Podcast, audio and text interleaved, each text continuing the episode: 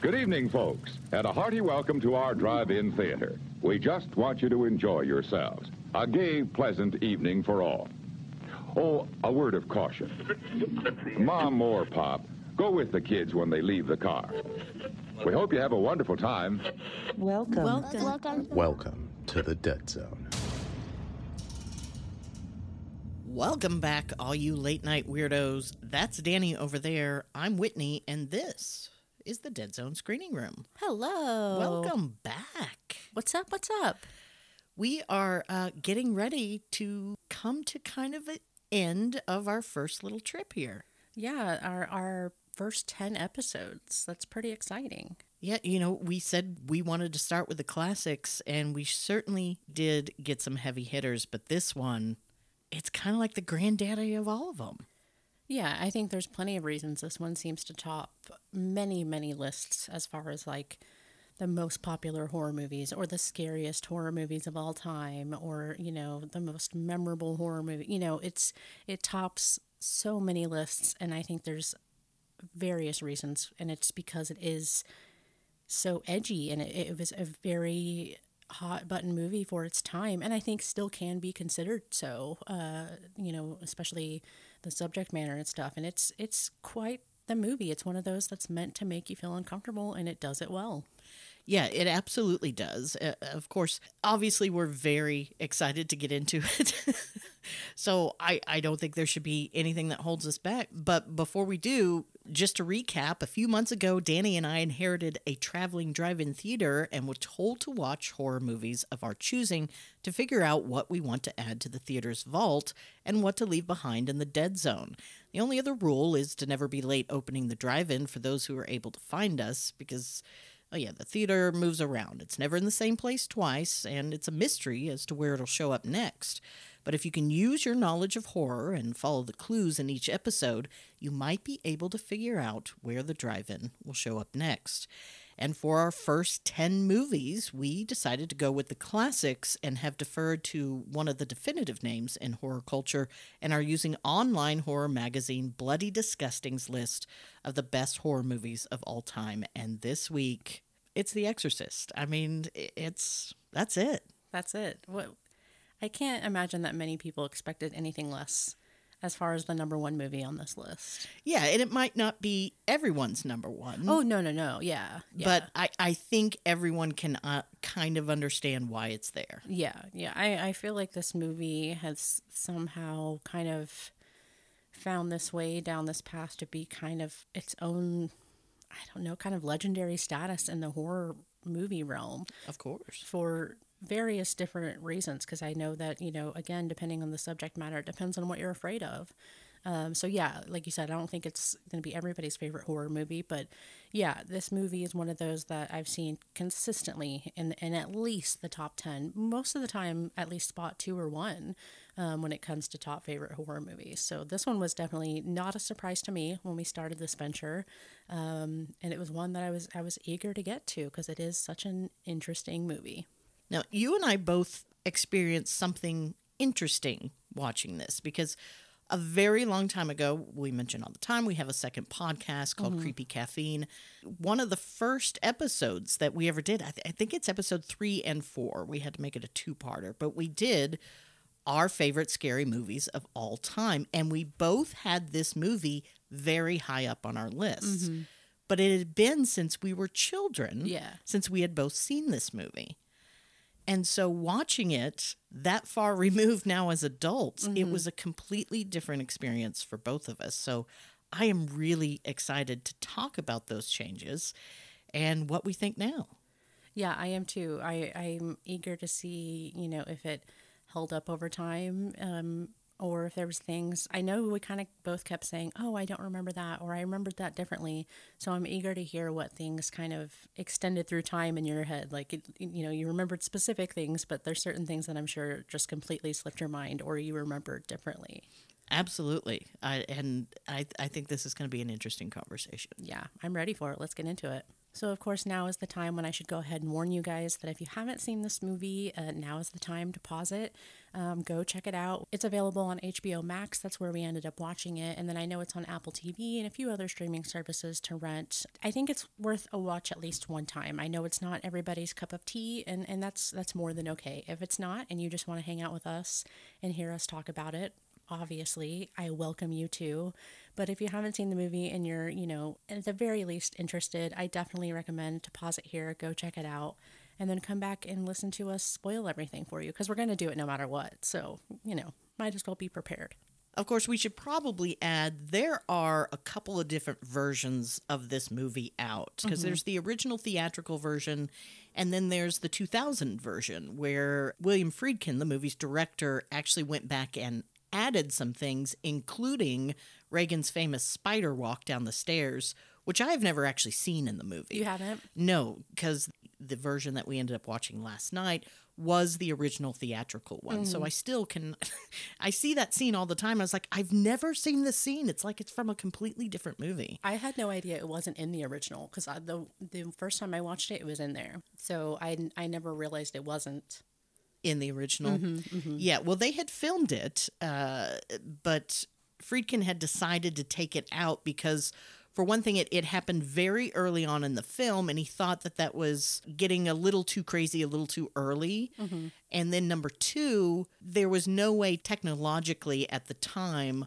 to remove the wires that gotcha. were holding the contortionist up. Mm-hmm, mm-hmm. Yeah, I've still never seen it, but I'm told it exists, so I have to believe that it, it does. does. It's a very good scene. I, I, I, like I said, it's one of those that I had no idea that it wasn't in the original, and it kind of makes me sad that it it wasn't. Just even despite the fact that the wires would have been there, it, it really is a really cool scene that I do think only makes, or I guess drives home the point how creepy Regan becomes throughout this movie. Mm-hmm, mm-hmm. Um, if it's not in the movie that you're watching, I definitely recommend looking up a clip of it and just to check it out and see how spooky it's like. It's re- it's a really spooky looking scene. Uh, yeah, I mean, like I said, I've seen it, just mm-hmm. never in the movie yeah. wherever I don't even know where it's supposed to show up. Yeah. I'm assuming around the party scene. I believe so if I remember correctly. Yeah. So I, I just thought it was worth mentioning because if we go through this synopsis and you say, Hey, you never talked about that one mm-hmm. scene, it's because we didn't see it. Yeah. Uh, I, today I actually I watched a documentary uh, it's on Shudder. if you're interested in seeing it. We'll put a link to it in the show notes. Mm-hmm. It's called Leap of Faith, and it's literally just an interview with William Friedkin. Uh, talking about making this movie and the decisions that he made and what went into certain decisions that he made. Mm-hmm. Uh, so that was really interesting, but it was showing some of these shots that I didn't get to see. And it really made me want to go back and watch it again yeah. for a third time. I really you know, I'm such a film buff that when you tell me that there's a director's cut, something that that was their true vision, yeah, and you tell me I haven't seen that, mm-hmm. I feel like there's a giant hole in me. it's like, well, well, that can't that that will never stand. well, I is... must see how it was originally intended to be seen. that is unfair, and I will not stand for it. How dare you, sir? well, anyway, so we are doing original theatrical version. So let's start out with the wiki. So, The Exorcist is a 1973 American supernatural horror film directed by William Friedkin and produced and written for the screen by William Peter Blatty, based on his 1971 novel of the same name.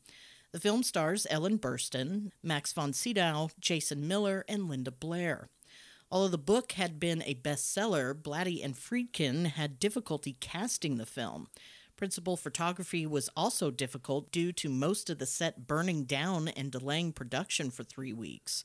Numerous members of the cast and crew suffered long term injuries in accidents, including Linda Blair and Ellen Burstyn. And ultimately, the film took twice as long to shoot as scheduled and cost more than twice its initial budget. The hardships suffered during the course of the production has led many to believe the film to be cursed. The Exorcist was released in 24 theaters in the United States and Canada in late December of 73. Audiences flocked to the film, waiting in long lines during winter weather, many doing so more than once. Some viewers had adverse physical reactions, often fainting or vomiting during particularly intense scenes. There were rumors of severe reactions to the movies, such as heart attacks and miscarriages, but these reports generally seem to be circulated to hype up the film. The cultural conversation around the movie, which also encompassed its treatment of Roman Catholicism, helped it become the first horror film to be nominated for the Academy Award for Best Picture, one of 10 Academy Awards it was nominated for, which also included Best Art Direction, Best Cinematography, Best Film Editing, Best Director for Friedkin, Best Actress for Burstyn, Best Supporting Actress for Miller, and Best Supporting Actress for Blair. It would go on to win the Oscar for Best Screenplay based on material from other medium and Best Sound. The Exorcist has had a significant influence on popular culture and has received critical acclaim, with several publications having regarded it as one of the greatest horror films ever made, including Bloody Disgusting, which is, of course, the list we're using. The film has spawned four sequels, including Exorcist II The Heretic, which, I'm sorry, anytime somebody puts two in a sequel, I have to say Electric Boogaloo after it. so it's Exorcist II, Electric Boogaloo. That makes sense. Thank you. It sounds way fancier, if I'm going to be honest. Uh, there was also The Exorcist 3, Exorcist the Beginning, and Dominion prequel to The Exorcist. Which wouldn't Exorcist the Beginning be the prequel? Or was the prequel the prequel to the beginning? yeah. It's like the pre beginning, I don't know. the beginning to the beginning. I didn't even know those last two existed, so. Yeah, to be honest, I didn't either. I think it has one of the uh, Skarsgård brothers. Is that their name? Scar like Skarsgård, yeah. it has one of the them in it. I think. Okay. I saw All right. maybe one of the lesser knowns, the little one they keep in the attic. The little one. little Skarsgård. They feed him fish heads. Go to those movies. Papa needs a new car. In 2010, the Library of Congress selected the film to be preserved as part of its National Film Registry as being culturally, historically, or aesthetically significant. So here we have yet another one of those. Another one. I mean, we're doing the classics. Did we mention? It's true. This one, you know, obviously, well, was nominated and won quite a few awards that I wasn't aware of. Yeah, yeah, it did. Uh, it did very well. I, I think, you know, it's so odd because when Friedkin set out to do this, he never set out to do a horror film. It really was just a dramatic film about the basics of good and evil, mm-hmm. and and and that constant struggle. Well, I would hate to see what it was going to be like if he actually meant to make it scary. Well, I think he knew it was going to be scary, but he just didn't consider it, you know, horror. And it is a little different. I mean, you know, it's not your typical, there's not a monster running around Yeah. with a machete trying to chop some teenager's head off. Mm-hmm. You know, this is a different kind of film. Yeah, yeah. No, it absolutely is. I think, again, this is one of those ones that rides really hard on that line of it's it's really going to be scary depending on what you find scary and also your own personal beliefs. That's going to be a big part in this movie. And this one, like I said off the top, and it's something that we actually talked about last night. I, I think the name of the game when it comes to this movie is is just plain being uncomfortable, which I think if if if this movie wasn't meant to set out to scare a person, at the very least, I think it can get underneath your skin. You know, nearly everybody that watches this, there's got to be some part of this movie that just makes you feel a little bit icky. You know what I mean? And mm-hmm. and I think when a movie can do that to make you feel uncomfortable, to make you feel like maybe I shouldn't be watching this. Like this is this is creeping me out. I shouldn't be here. I shouldn't be experiencing this. I think that alone, while it's not you know graphic amounts of blood and guts and slashers and stuff like that, it's still pretty scary to be able to set somebody on edge like that from a simple movie and cause them to kind of feel a little tense the rest of the evening or you know the rest of their day or whatever. I think that that's successful. So yeah, whatever original genre it was meant to be, I mean, I think it's been successful regardless. Sure, I, I liken it to uh, Silence of the Lambs. Yeah. Again, never intended to be a horror film, Uh, but it certainly does fit in that realm. Yeah, yeah, absolutely. Uh, and you're right. This is just one of those films. We were talking about it last night about how this isn't just one that you just pull out and just watch every once in a while. Or maybe you do. May- Maybe that's you enjoy it and, and you do. But for me, for both of us, as we were discussing between ourselves, mm-hmm. it is an uncomfortable subject. And you're dealing with a very young girl doing very uncomfortable things. Mm-hmm. And it, and it makes you uneasy. And so that's not something that I generally seek for entertainment value, mm-hmm. meaning if I'm just going to sit down and watch something, a movie I've seen before, I want to have fun and I want to enjoy it. But then there are some mo- movies that I love and appreciate simply for the art that they are. And I think that's where this falls in. This is a beautifully made film Yeah. and and I I believe that it deserves all the accolades that it has received. But again, it's not something I'm going to rush out and want to watch all the time. Yeah. Yeah, absolutely. Yeah, I, I kind of liken it to uh, Gaspar Noé's Irreversible. If anyone were to ever ask me what is the most disturbing film I've ever seen, that would be it. I've seen it.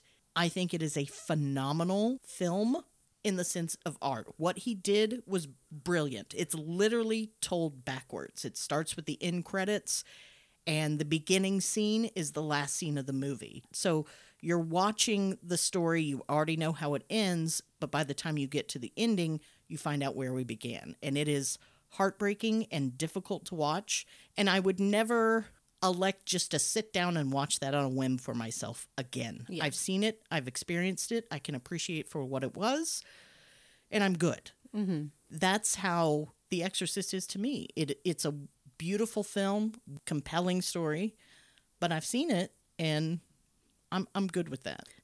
Yeah, yeah. I, I think a lot of people would fall under that same category as well. Well, let's start talking about it. Why don't you give them a synopsis? All right. So, real quick, it says when young Regan starts acting odd, levitating, speaking in tongues, her worried mother seeks medical help only to hit a dead end. A local priest, however, thinks the girl may be seized by the devil. The priest makes a request to perform an exorcism, and the church sends in an expert to help with the difficult job. Difficult job, I think, is uh, really lightening the load. It's it's much more than a difficult job. It's a tad bit of an understatement. exactly. Yeah. I also like how they talk about Regan, how she's just, you know, typical teenage girl. She's just going through some things. Uh, she's having a rough time. And I'm sure if you asked my mother, she would say when I hit Regan's age that I also was possessed. Yeah. Well, you know, puberty always comes with those telltale signs of levitating, speaking in It can tongues. be a bitch. Yeah, it's nobody likes it.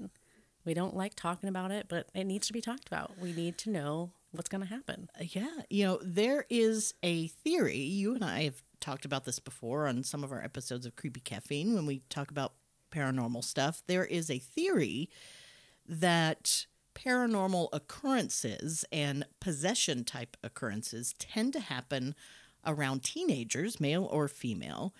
Uh, and they think it might be tied to their hormones, that sometimes that can be just so overwhelming and powerful that they don't even realize that they are actually the ones who are causing some of these things to happen. Mm-hmm. Just a theory. Just, uh, it's a pretty darn good theory. It's And I know many, many parents would agree with you. No doubt. well, starting off in our movie, we are in Hatra, Iraq. And I only know that uh, because that's how the book starts.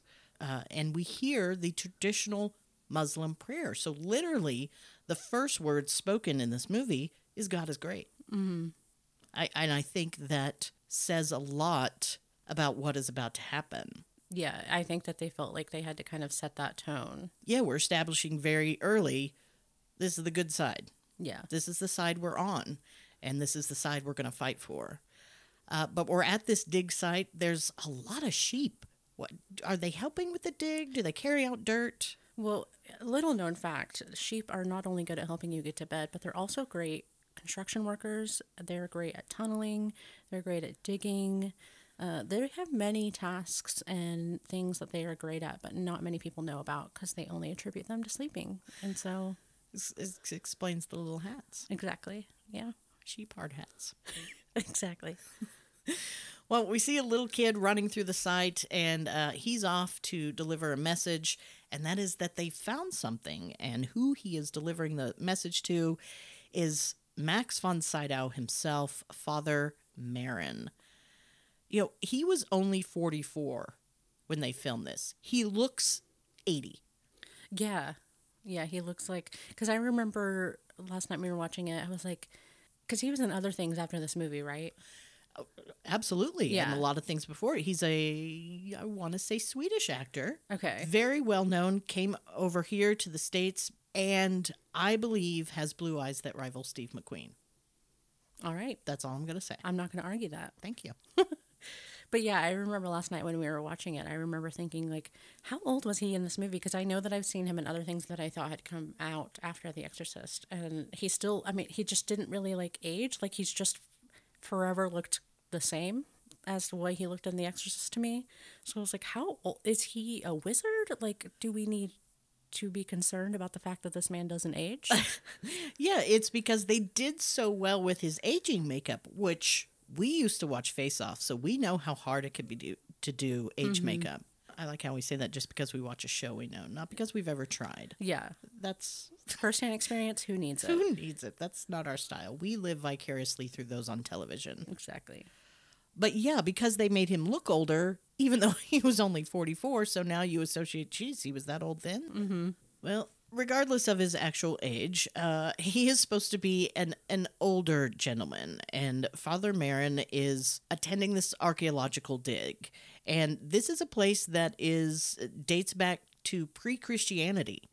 And so he is there kind of uh, as a consultant, and he's told that they have found something, and, and he comes a running, and they pull out various items. There's some lamps and some arrowheads and some coins.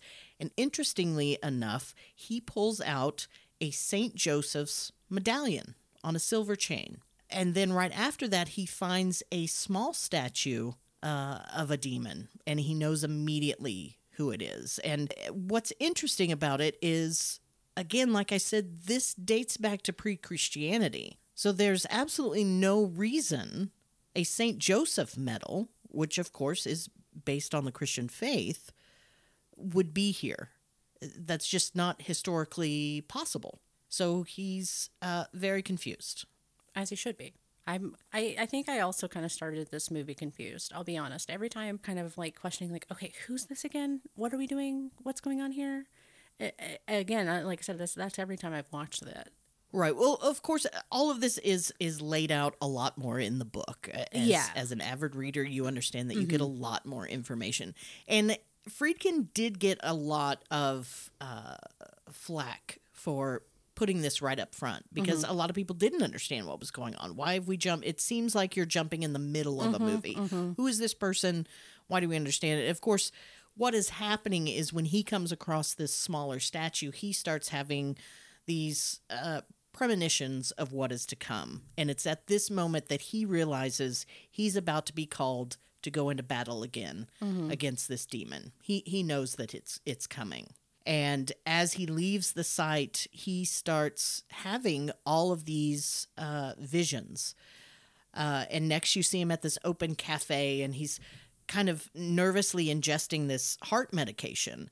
You realize that this is an old man, and can we trust him that he is going to be up to the task? He's obviously very frail. He's been through a lot, so it's kind of letting you know he has been through a fight before, and uh, something is telling him that bad things are coming. Yeah. So we should all be very nervous. When he's back cataloging some of these artifacts uh, with another gentleman, the guy is telling him, Well, the statue that you found, this little mini statue, it's basically evil upon evil. It's, it's, this is a demon, you know? And at that moment, Marin looks up and the clock stops. It just stops. And it's kind of like this symbolism of your time has come kind of thing you are being called and and this is what you you've been working up to your Yeah. entire life.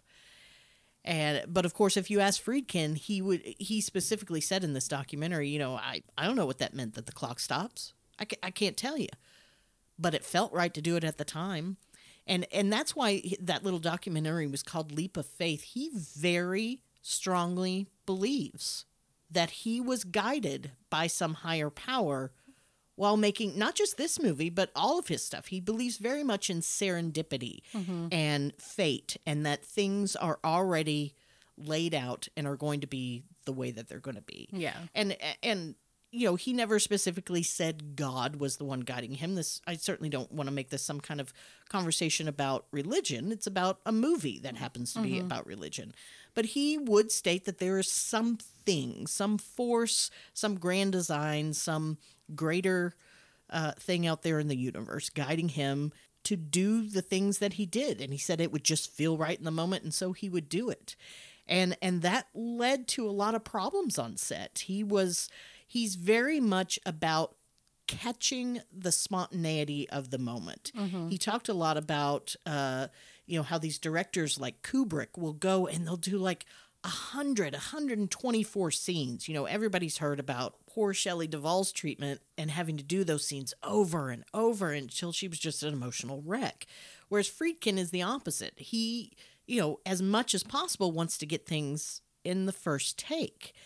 And so because of that that um, didn't make him very popular with his actors. Uh, there are some things that happen on set that were pretty controversial. Uh, he was known for to get these to elicit these surprise reactions. He would uh, randomly fire a rifle on the set without Oh. telling him that was going to happen because he would get that startled surprise look. Or in one scene, there's a uh, a scene at the end of the movie where Father Dyer is uh, giving last rites over Father Karras, and if if you look closely as he's giving those l- last rites, it's a very powerful scene, and his hand is trembling. This is his friend who is dying. Well, what had happened was Friedkin kept trying to get that shot, and he couldn't get the actor to get there. That man who played Dyer is really a priest. He's not an actor. Mm-hmm. And so he wasn't getting this reaction that he needed. So he walked over and he said, Look, you know, do you trust me? And he said, Sure, I, I trust you. And he said, Okay. And Friedkin slapped him in the face Oh, as hard as he could I wouldn't trust him anymore. and then turned around and said, Action, and made him shoot the scene. And that's why his hand is shaking. And afterwards, he said, No, I understood why you did it. And they were fine. But yeah, that's the kind of stuff he would do because he was so intent on getting that just intense reaction. And uh, uh, sometimes it, it didn't work out well. He, he made some people pretty angry. And uh, it, it was a tough shoot, I think, for some people. Yeah, yeah, I've I've heard, definitely heard that throughout the many like interviews and videos and stuff like that that I've seen, kind of bonus footage surrounding this movie. A lot of people have have mentioned that that it was it was a tough shoot for sure. Well, another thing that Friedkin said is that he loves when people sit around and speculate about his movie. Things that people like to obsess over and read into. Why do you think he did it like that? You know, he thinks it's interesting to hear how everyone interprets his work because, you know, he says, I don't know why I did it. So I find it fascinating to hear people's speculations as to why that was done the way that it was. So we're just going to speculate the shit out of this movie. Well, of course, Father Marin decides he, he needs to leave. He has this calling now. This this is his fight. We don't know what that is yet, but he does. And so he has to leave Iraq. And there's a really great shot here where he is leaving and he walks past a row of men who are bowing to worship and prayer. But they all have their backs to him and he's walking behind them. So it's it's almost like again here is a speculation of how I interpret that scene. It, it it's almost like these powers that be are saying you are on your own. This is something that you have to do. This is your time, and there's not going to be anyone there to help you. It's like they've turned their backs on him. Mm-hmm. The the second scene that's really gorgeous here is him walking through this open market and there's just these shafts of light that come down that he's walking through and it you know as he's passing in from light to dark from light to dark it it again is kind of this contrast and and this foreshadowing of this fight this struggle between good and evil that's about to come up. And it's just it's gorgeously shot. Uh, but before he can leave, he gets back to the dig site and sees another larger statue that has now been unearthed, and it's just a bigger one of the small one that that was found. And the demon scene, that statue, it's never named in the movie, but it is in the book. And this is supposed to be an actual known demon named Pazuzu. And it's a demon in Assyrian and Babylonian mythology. And it's supposed to bring famine during the dry season and locusts during the raining season. So, bad guy. bad, bad guy. So, meanwhile, uh, back in Georgetown in Washington, D.C., Chris MacNeil, who is an actress, is studying her lines when she hears strange noises coming from the attic. So she goes and checks on her daughter, Regan, and closes her window. She walks in the room and it is freezing cold, and she thinks that's because the window is open. Yeah, I think this scene is interesting because obviously we're first introduced to our main characters here, and their reactions are a little bit less than what I think is like a realistic, especially reacting to like the sounds in the attic and stuff. First off, like the mom is pretty quick to just basically say like, "Oh, it's just some rats, no big deal." Mm-hmm. Those don't sound like rat noises. no, ma'am, they do not. Those are some giant ass rats you have. And secondly, that's still not okay, my sis. Like we still need to investigate and see what's going on. She just brushes it off so quickly, and I always think that's so funny because we're listening. I mean, I don't know. I just maybe it's just me. Maybe I'm probably very sensitive. I will admit I'm a very sensitive being, and I get scared easily. But I just feel like there would be more of a reaction there that's like not just, oh, those are rats. Good night, honey. Well, another thing you have to consider is the time that this was made. And not that people in the 70s didn't understand what demons were. Of course, they knew what that was. But it wasn't as prevalent as it is today, meaning, you know, in the 80s, we had the big satanic panic. So everybody's talking about mm-hmm. that. And now we have all these ghost shows. And now we have Zak Bagans coming out here and telling us everything's a demon. So it's certainly a more prevalent concept today than it was then. In fact, when the studio put this movie out, they thought for the trailer they were going to need someone to explain in that trailer what an exorcist was. Mm-hmm. Because a lot of people didn't know what an exorcism was they had never heard of it.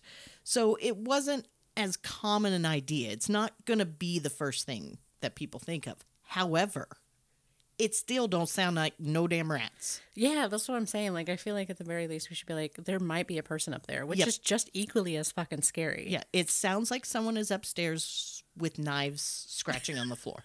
It's it's really intense. It's it's aggressive, and I am not a fan of it. And I gotta say, if if I was hearing s- noises from my attic and my mom just brushed it off that quickly, I'd be like, I think that I need to move out because I'm not comfortable with the way you're handling situations. I feel like I'm not being heard.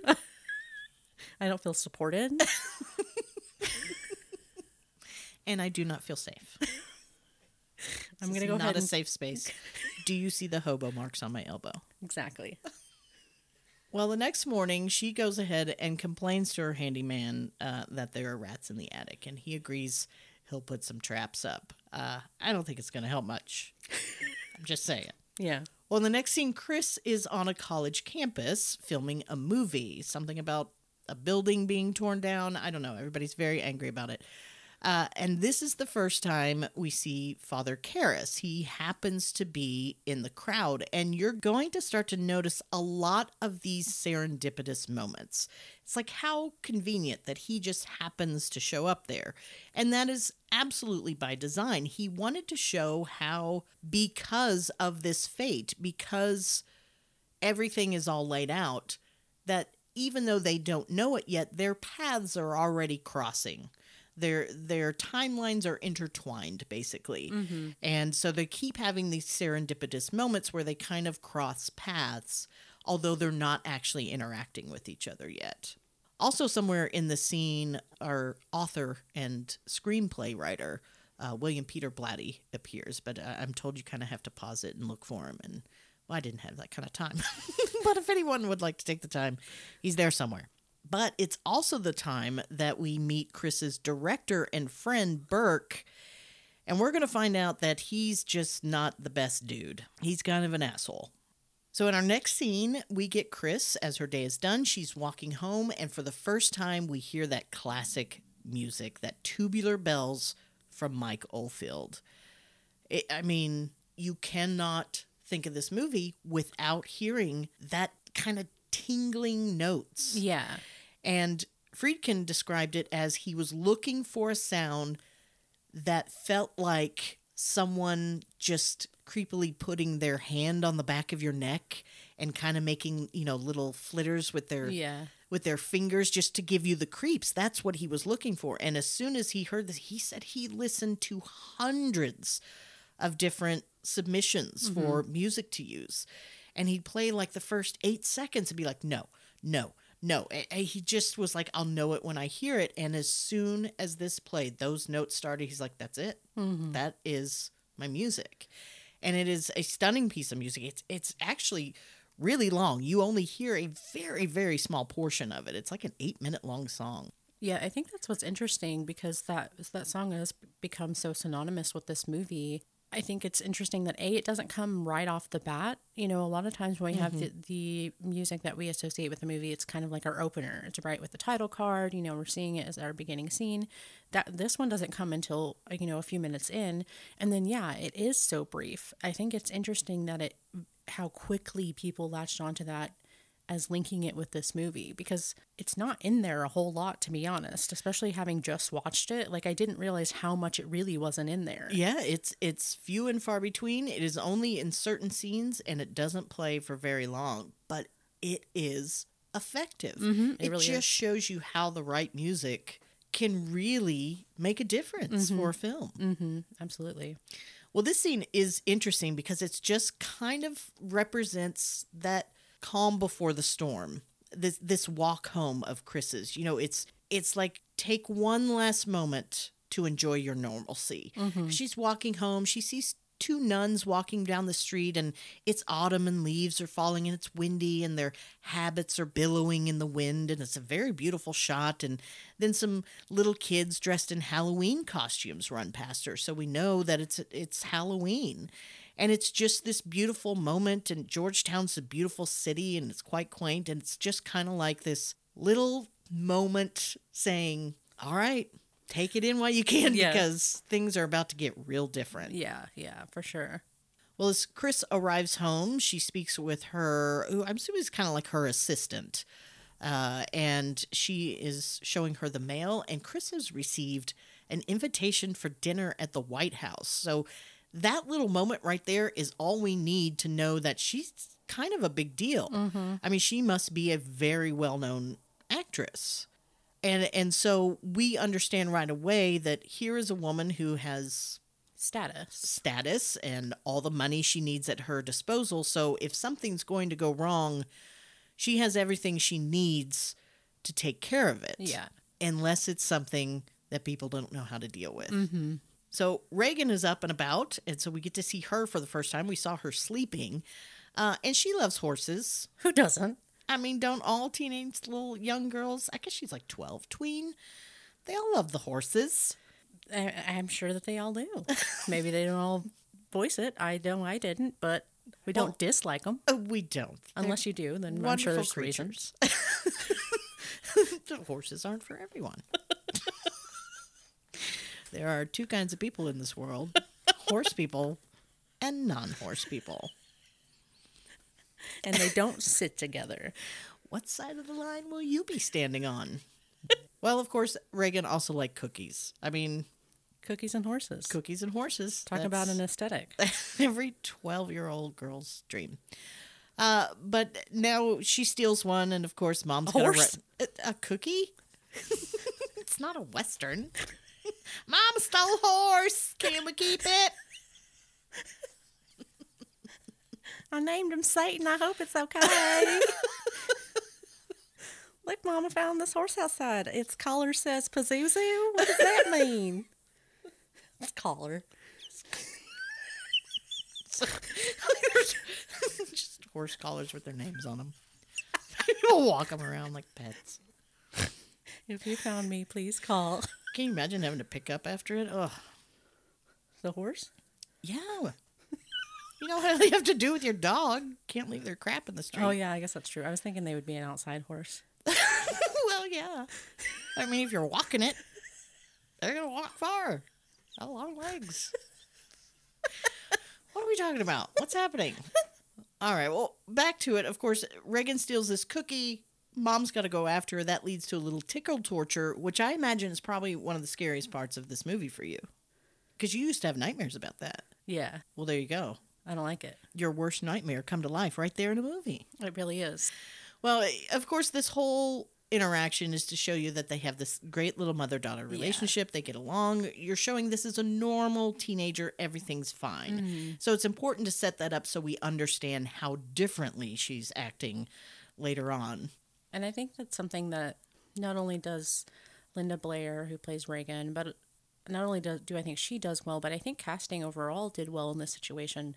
Linda Blair, eh, in this role where she's at in this age, she really does have this like face of innocence. She's got these cute little like cherub cheeks and this you know precious little smile, and she just looks like your all American kid. And and I think that not only does she do a, a great job of portraying that and portraying the the shift that's going to happen throughout this movie, um, but casting itself, you know, you you can cast whoever you want, but it's not guaranteed that's going to be portrayed correctly. But I think that it that it was done very well um, by Linda Blair, which is saying a lot because she was a, a young kid in this movie and a young kid doing Very not- adult things. exactly not a kid movie. Yeah. yeah.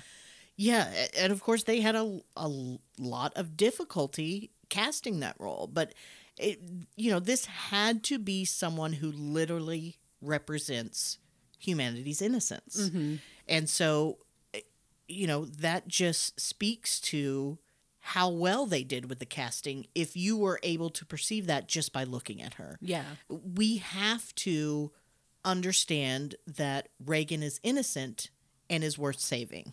And I think that this movie especially had to do that well because honestly, we don't get a lot of time with Regan when she's well. Uh, we're we're introduced to her so quickly, and and the first scene we're introduced to her, we're also introduced to demonic sounds happening at the same time. So we're really thrust into this world of knowing that she's going to be our main character that that gets turned basically. So yeah, I like it. I mean, you phrased it perfectly. We we have to be able to be convinced that Regan is this character of innocence that deserves saving, and it's hard to do that if we don't know this character's story. We don't know her likes, her dislikes. You know, we don't know her characteristics and her personality. But yeah, you know, through their casting and through the abilities of Linda Blair to be able to portray certain expressions through her face and just her, you know, her childlike giggle and her innocence and like everything I said before, I think that, yeah, very quickly we're able to obtain that idea um, without having to be spoon fed it, basically, which, like I said, I think has to be done in this movie. If that wasn't there, we wouldn't have that empathy and that sympathy that we do throughout the whole movie. Absolutely. Yeah. Well, another big part, uh, someone else who we need to empathize with and understand is Father Karras. And Father Karras is in the subway and he's traveling home to visit his mother. But before he can get on the subway, he is propositioned by a homeless man who, who basically asks if he could spare any change. But Karras is kind of horrified from him. Uh, uh, here we have another great shot that Friedkin has set up of of this homeless man. He's on the ground uh, in the subway, and just as the subway is passing, so it causes like again this back and forth of uh, shadow and light being cast across this homeless man's face. And he's kind of blind, and he has cataracts on his eyes, and you just see light, dark, light, dark, light, dark as he kind of leans forward, and Karras is kind of uh, repulsed by him. Uh, he kind of is taken aback and it kind of frightens him. And it, I think that scene can be interpreted a couple ways because he doesn't end up giving him any money. He just kind of walks away. And you think, well, come on, man, what about alms for the poor? This is a priest. Shouldn't he be helping him? And you think, is he too starting to have these premonitions? Uh, like Father Merrin was, and he sees something by seeing this blind man that's warning him of things to come. Or we also start to learn that he's starting to have a crisis of faith and is thinking of leaving the church. So, is this more of that, uh, you know, that kind of, you know, uh, look what humanity has been become kind of thing? Yeah, yeah, which I think again similar to what I mentioned earlier with with Regan, I think is important because all in all throughout this movie and I, I think it only it took me seeing it again recently, and it, it took doing this podcast for me to realize that a lot of what we're given with this movie is is a lot of at surface stuff. We don't really get a lot of deep into these characters, and yeah, we see that that um, we see that kind of jaded behavior come out when we first um, introduced him initially. Now uh, things change throughout the story and everything, but I think it's important that we we saw that scene first. So initially, we're not thinking, "Oh wow, this guy's kind of an asshole," you know, like we don't initially want to assume he just doesn't like Regan, that he just doesn't want to be here helping the situation. We have to be basically foreshadowed the fact that yeah, life is hard and that can get hard and that can you know drive down anybody even those that have been held at higher faith for many many years that you know things can wear anybody down over time Yeah, absolutely. And and in the scene that follows, when he visits his mother, we're going to get a little bit more of his backstory. Uh, so he arrives at just oh god, what looks like a shithole. This is not a happy place to be. Uh, and he goes in, and it's the home of his very Greek mama. And uh, she is so happy to see him. It also looks like he used to be a boxer. There are photographs of him around, uh, you know, with his gloves on. And he is kind of going through the whole uh, process of just kind of taking care of her. She's he's having to redress a bandage she has on her leg. He kind of cooks her dinner, and and he's you know he's imploring with her. He says, "Please, you know, I live so far away. You know, this is in New York, and he's in Washington D.C." He's like, "Please let me put you somewhere in a home where someone can take care of you. He can't be there every day, and." You know, it, it might be a shithole, but this is her shithole, and she ain't leaving. Mm-hmm. So he basically leaves her with some money and to sleep in a really uncomfortable chair. He could have at least moved her. That's all I'm saying. But we see that he is having this internal struggle. He wants so much to be able to help his mother, but he has this obligation to the church. They have him on assignment uh, where he can't be close to her and he can't take care of her, and he has a lot of guilt over that.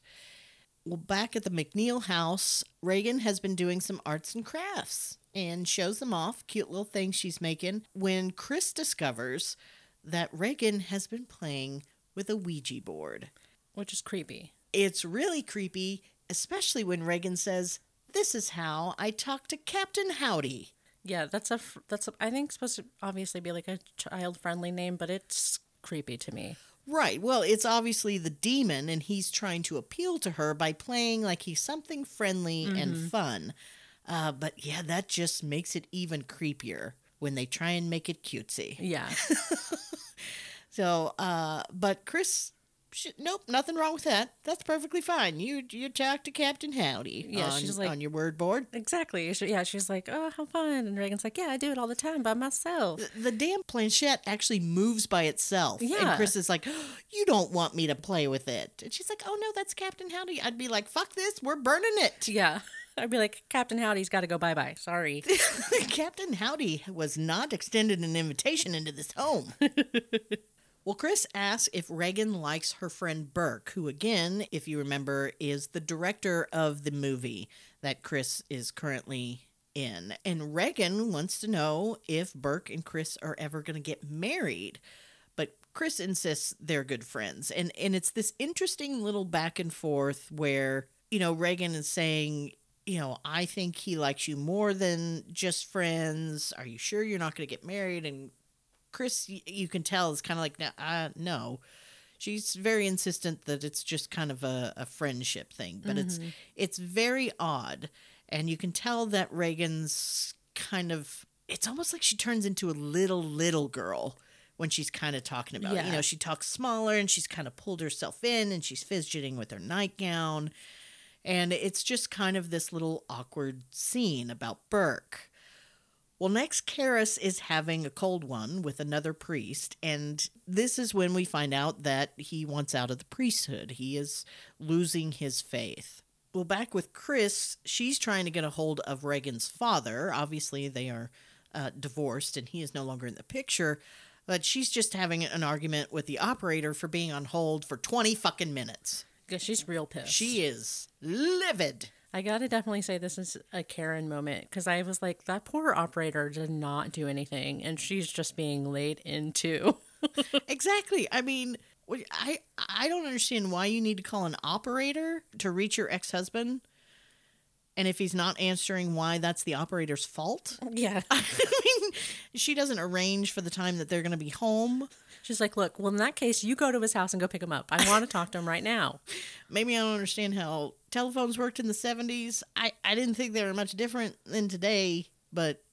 You were a baby. You didn't know. well, later that night, in the middle of the night, Chris gets called in to, sh- to shoot a scene and has to leave. But she finds that Regan is sleeping right next to her in bed.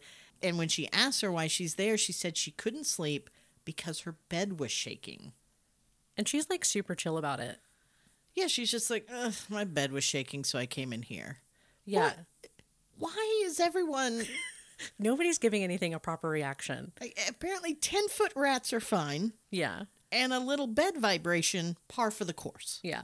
It is what it is. What's going on in Georgetown that everyone's just okay with stuff? And again, we have mom who doesn't really react again. I mean, she just kind of, okay.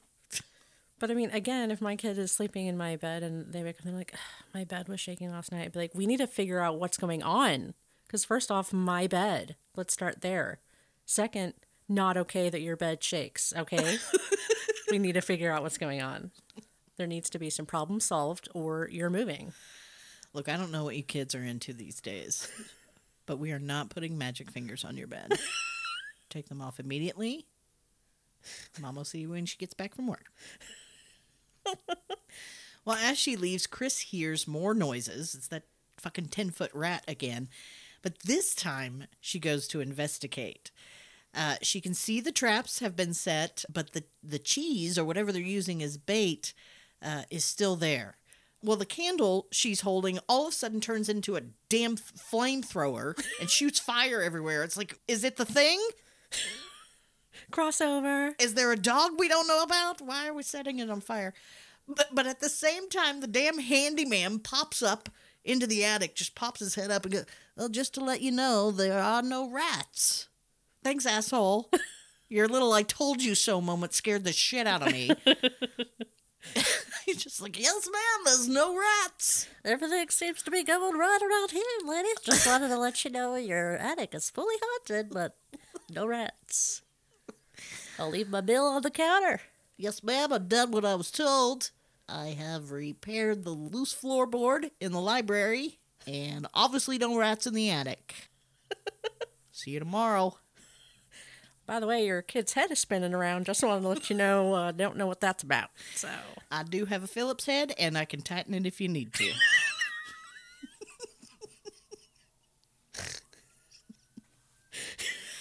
Put that on the list for tomorrow.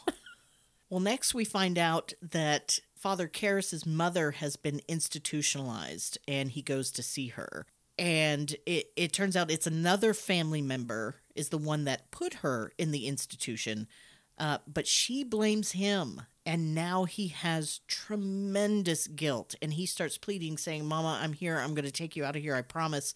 But she is not having it. She thinks that he has betrayed her and has put her uh, in this home against her wishes. And she is heartbroken. And now he is heartbroken as well. He feels like he couldn't save her. And it's a tough scene. You feel so bad for him. And, you know, afterwards, you know, he's pleading with his family member. He says, at least couldn't it have been something somewhere nicer? Because she's in there with the mentally unstable. I mean, that could be dangerous for her. She's obviously not mentally ill in any way. She's just old and, and finds it difficult to take care of herself. So it's it's just it's a tragic scene. You hate that and you know that he's heartbroken. Uh, so now we cut to Chris, and she's having a big old swanky party, and even her asshole director Burke is there, and he proceeds to get shit faced drunk, mm-hmm. and he's talking about how there's some alien pubic hair in his drinking and he's never seen it before in his life. all checks out. He reminds me of Rowan Atkinson, Mr. Bean. Oh yeah, yeah, yeah, yeah. Yeah.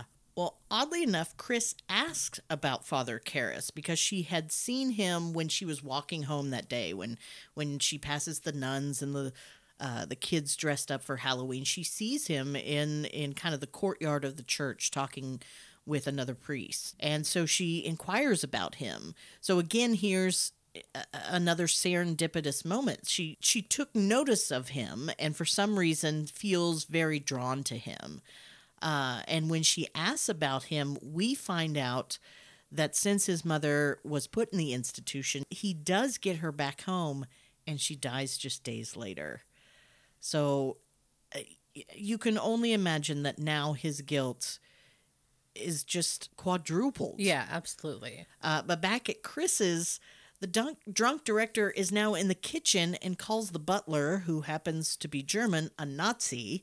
And of course, he gets pissed and attacks the director. Well, they all realize who's to blame, and eventually Burke, the director, gets kicked out. But as the party is winding down and only a few guests remain, and they're all standing around singing at a piano, it's kind of what I imagine every party was in the 70s. It's just how I Yeah. imagine the 70s that everyone got together in very fancy clothes with very wide collars and sang songs around a piano. Yeah, absolutely.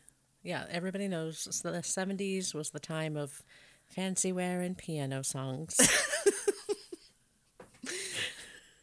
Well, Regan comes downstairs. This scene, for some reason, is one of the scenes that sticks out in my mind from my first viewing when I was a kid. yeah, yeah, it's a it's a significant scene. It is significant, and I think it's because I am so affected by embarrassment. I cannot Yeah. stand to be embarrassed. But Yeah. that the fact that she basically walks downstairs and pisses on the floor was horrifying to me. It's one of the scariest things in this movie, if you ask me. I just I can't even imagine how embarrassing that would be. I Yeah. just died. yeah, I think for for the whole party involved, you can kind of see this joint feeling of embarrassment not only for themselves but for Regan for Chris. You know it, it's just a very again a very uncomfortable situation that we we are made to sit through that shows uh, again another situation where Regan's no longer in control of her own body. Yeah. and and yeah it's done in a way that is is meant to get under your skin as the viewer as the party goer as you know Regan's mom and it's done successfully in a very alarming way but I, again I just think that that only makes this movie more effective in the ways that it is Yeah, absolutely. And another thing, uh, did you catch what she says right before that? I know I noticed it last night but now I'm blanking on what it what she said I originally thought she said, I'm going to die up there, saying, you know, kind of saying she can tell bad things are, Yeah. are happening. But apparently, what she says is, You're going to die up there. And she says it to one of the partygoers who walks over to her and is just like, you know, I don't remember what he says, something like, What are you doing up, kid? or something like mm-hmm. that. well, he also happens to be an astronaut. I guess that is laid out somewhere during the party, and I missed it. when he's wearing a spacesuit I, I miss yes, I missed the helmet. When he arrived on his rocket ship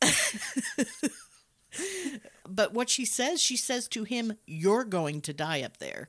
Basically, just told an astronaut, Yep, you're going to die. It's fine. no biggie Now I'm going to pee on the floor. yeah Well, Just a quick FYI.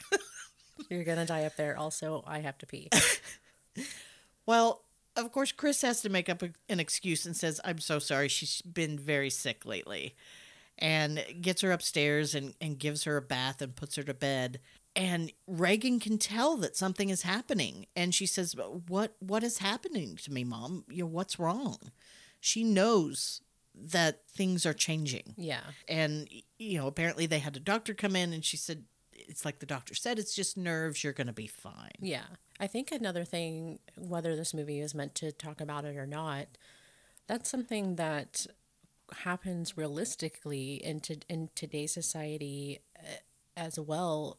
A lot of times in teenage girls' lives, mental illness can go undiagnosed because a lot of times it's just pinpointed to puberty, to hormones, to changing emotions, and they're going through a lot, and it's depression or, you know, whatever, and can get totally bypassed because it's just blamed on a natural thing that all teenage girls go through.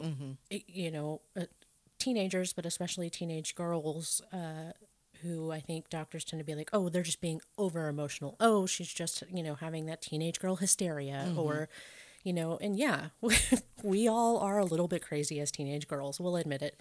But, uh, you know, when we're saying, no, there's something beyond that, please help me. And when we're not being listened to because we're just, you know, being told by doctors, psychiatrists, counselors, teachers that it's just because we're teenagers and we're just a little bit stressed that things only get worse and things begin to wind out of control. And that is certainly what's about to start happening. Well, next we see Father Dyer. Uh, he is a member of the church that's right next to their house. He was at the party, and he is bringing Father Karras a bottle of alcohol to help with the grief over the loss of his mother.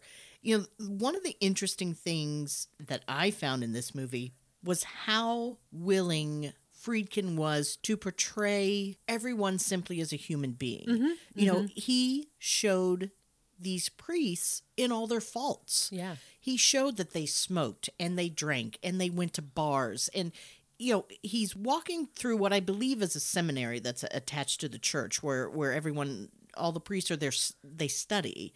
And he's walking through kind of this dormitory thing, and they, they're in there gambling and playing poker and drink. They're just, you know, they're like regular people. They just happen to be priests. You mm-hmm. know? it's just the the rawness of it. He wasn't afraid to show the gritty realism Yeah. of these people as human beings. So it seems so odd to me to be seeing this behavior from priests because usually, you know, when you see a priest in the movies, they're, you know, They're held to a higher standard. exactly Yeah, yeah. because that's how we think they should be. But mm-hmm. in reality, they're simply human beings and they're mm-hmm. flawed like every one of us. So the fact that Friedkin makes it a point to show that grittiness, that this is still a human being who is susceptible to sin and to guilt. You know, they are not perfect Yeah. and that he is having the struggle. And I really think that did a lot to really help me empathize mm-hmm. with Karras's character. Yeah, yeah, and how how quickly that line between good and evil can get blurred because it. I mean, it seems like he was already on, you know, towing that line of you know, were his beliefs as strong as they used to be, and then it you know it took just one instance of of a tragedy to to shake him up. And and I think that's the biggest thing about this movie is is how how much does it take to shake up your faith? You know what I mean? Mm-hmm. And and I think that's why it's so important that they they portrayed Karras that way because we we are introduced to Karras and I, I know we're about to bring it up but initially he's not keen towards the idea of an exorcism for Regan and Not at all. yeah initially he again also tries to kind of blame it on oh I think she just needs to see a psychiatrist Because he has also been uh, educated as a psychiatrist. The, the church put him through school specifically in that field. Yeah, yeah. And so I think it's important that we were we were shown humanistic flaws and, and stuff like that, then we're more okay with that idea when it comes along down the line. Well, after Dyer leaves, Karras falls asleep and has a crazy dream, uh, basically about his mother, and kind of almost premonition like, um, because he dreams about this Saint Joseph medal, which we find that he wears a Saint Joseph medal, and uh, he's dreaming uh, seeing his mother coming up out of the subway and he's he's trying to call out to her and uh, she's trying to call out to him and they're just not connecting and and she just kind of turns around and walks back down into the subway and there's nothing that he can do and it just kind of represents you know it could be him thinking that possibly because he couldn't save her maybe he's worried she's going to be descending into hell but he it's just another way to show this tremendous guilt that he has. And it's important because it's really going to come into play later on when he goes up against this demon and it's going to use that against him. Mm-hmm. well chris has taken regan to the doctor because obviously there there's something more going on here than just nerves. Uh, and they think it might be something neurological. So they decide that she needs an arteriogram and she is cussing up a storm. She does not want that shot. And her personality's really started to change now. Now we're seeing a lot more profanity. So the doctor comes out to talk to Chris, and he is just smoking like a chimney. I'll be like, you get it. You get it. Yeah, just in the middle of a hospital, doctor smoking, no big deal. Thank you, 70s. It just, I don't know what was going on back then. I lived it. It still could tell you nothing. uh, but he is, insists this is just a brain thing. It's no big deal. We're going to give her this test. We're going to find out what it is. We're going to fix it. Everything's going to be fine. So, next, they have to give Regan this arteriogram. And we got to talk about this scene. There's a lot going on. So, first of all, when Friedkin wanted to film this, he wanted it to be as realistic as possible. Again, to him, this is not a horror movie. He is telling a story of something that he truly believes happened. This is supposedly based on the true story of a young boy. Uh, and of course, they changed the gender and the name and everything to protect the innocence, but supposedly this actually happened. And so he is approaching this from a sense of realism, and he wanted this scene where she has to take this very, very invasive test to be very real. So they went to NYU Medical Center uh, where the scene was shot. And so the people that you see in the scene, because they, they're using the actual equipment, got cast in the film because they knew how this equipment worked, what it was supposed to look like. And so the doctor that you see is real, the x ray technician is real. But there's something a little extra special about that x ray technician. Yeah. So that gentleman's name is Paul Bateson, and he was an actual x ray technician at NYU Medical Center. And in 1979, he was convicted of the murder of a film critic and was sentenced to 20 years in prison. Of course, 1979, that's several years after this movie came out. However, when he was in prison, he bragged about and was a suspect in the murders of six men whom he said he picked up in gay bars and had sex with, and then murdered and dismembered their bodies and put them into plastic bags, quote unquote, for fun in and around 1977 and 1978. They were known as the bag murders. This is a true story. Although investigators believed his story, he was never officially charged, and those murders have technically never been solved. Bateson was released from prison in 2004. The whole story revolving the bag murders were later fictionalized in a movie called Cruising in 1980, which was also directed by William Friedkin. I just have so much to say and not enough time to say it.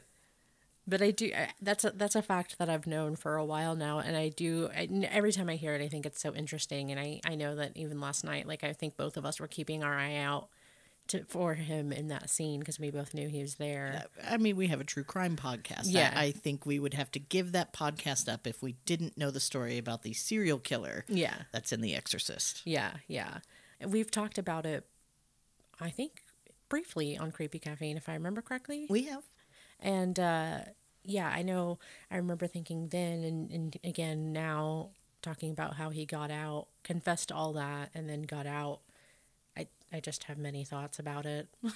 I don't understand it. many questions, not enough answers. Yeah. Well, again, it was just one of those things. Just because he said he did it, they could never find any evidence that tied him, so they could never charge him. But I feel like we should be able to charge with somebody for saying those words because he shouldn't say those words if he doesn't mean them. he really shouldn't. Well, of course, another interesting thing about this scene is, you know, I'm sure just about everybody has heard the stories about how people would faint in the theater watching this movie. Oddly enough, it was this scene that made the most people faint. Not anything crazy and scary in the demonic possession part, but this scene where she's getting this test because of the fact that it looks so realistic. Mm-hmm. And a lot of people have a really serious phobia about medical procedures that it just freaked a lot of people out and when that blood comes spurting out of her artery when they're connecting that little uh, hose or whatever they got to connect yeah that got to a lot of people and whoop out they went It is pretty realistic looking. I'll give it to him. Well, of course, the results from this horrific test was there is no brain thing. She There is no brain. there's no brain. Turns out she's been a zombie this whole time. Surprise! What a twist. uh, yeah, there's there's no tumors. There's uh, no blood clots. There's nothing there that would in any way cause this odd behavior. Uh, even when.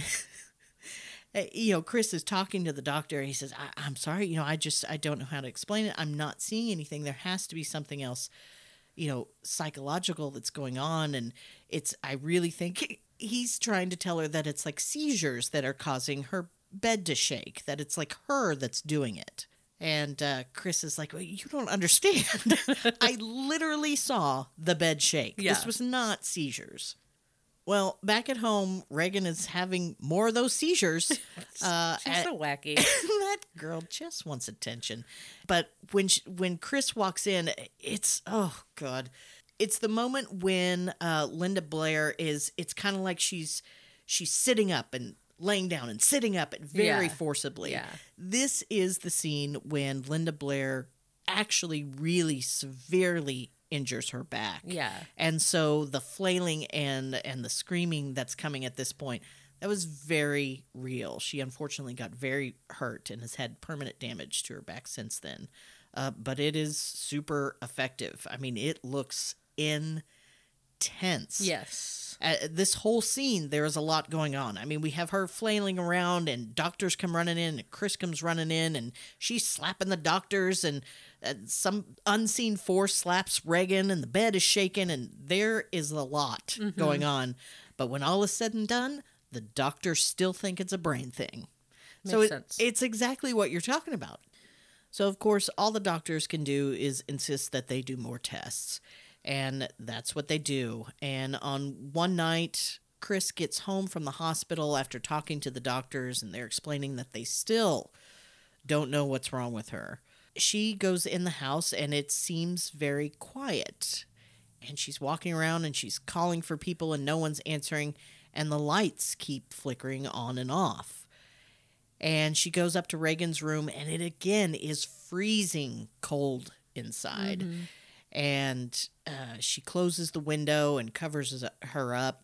Let's talk about that set. Uh, again, like on the thing, they use refrigerated sets, and it was cooled down to like 30 degrees. It was so cold that perspiration would freeze on some of the cast and crew.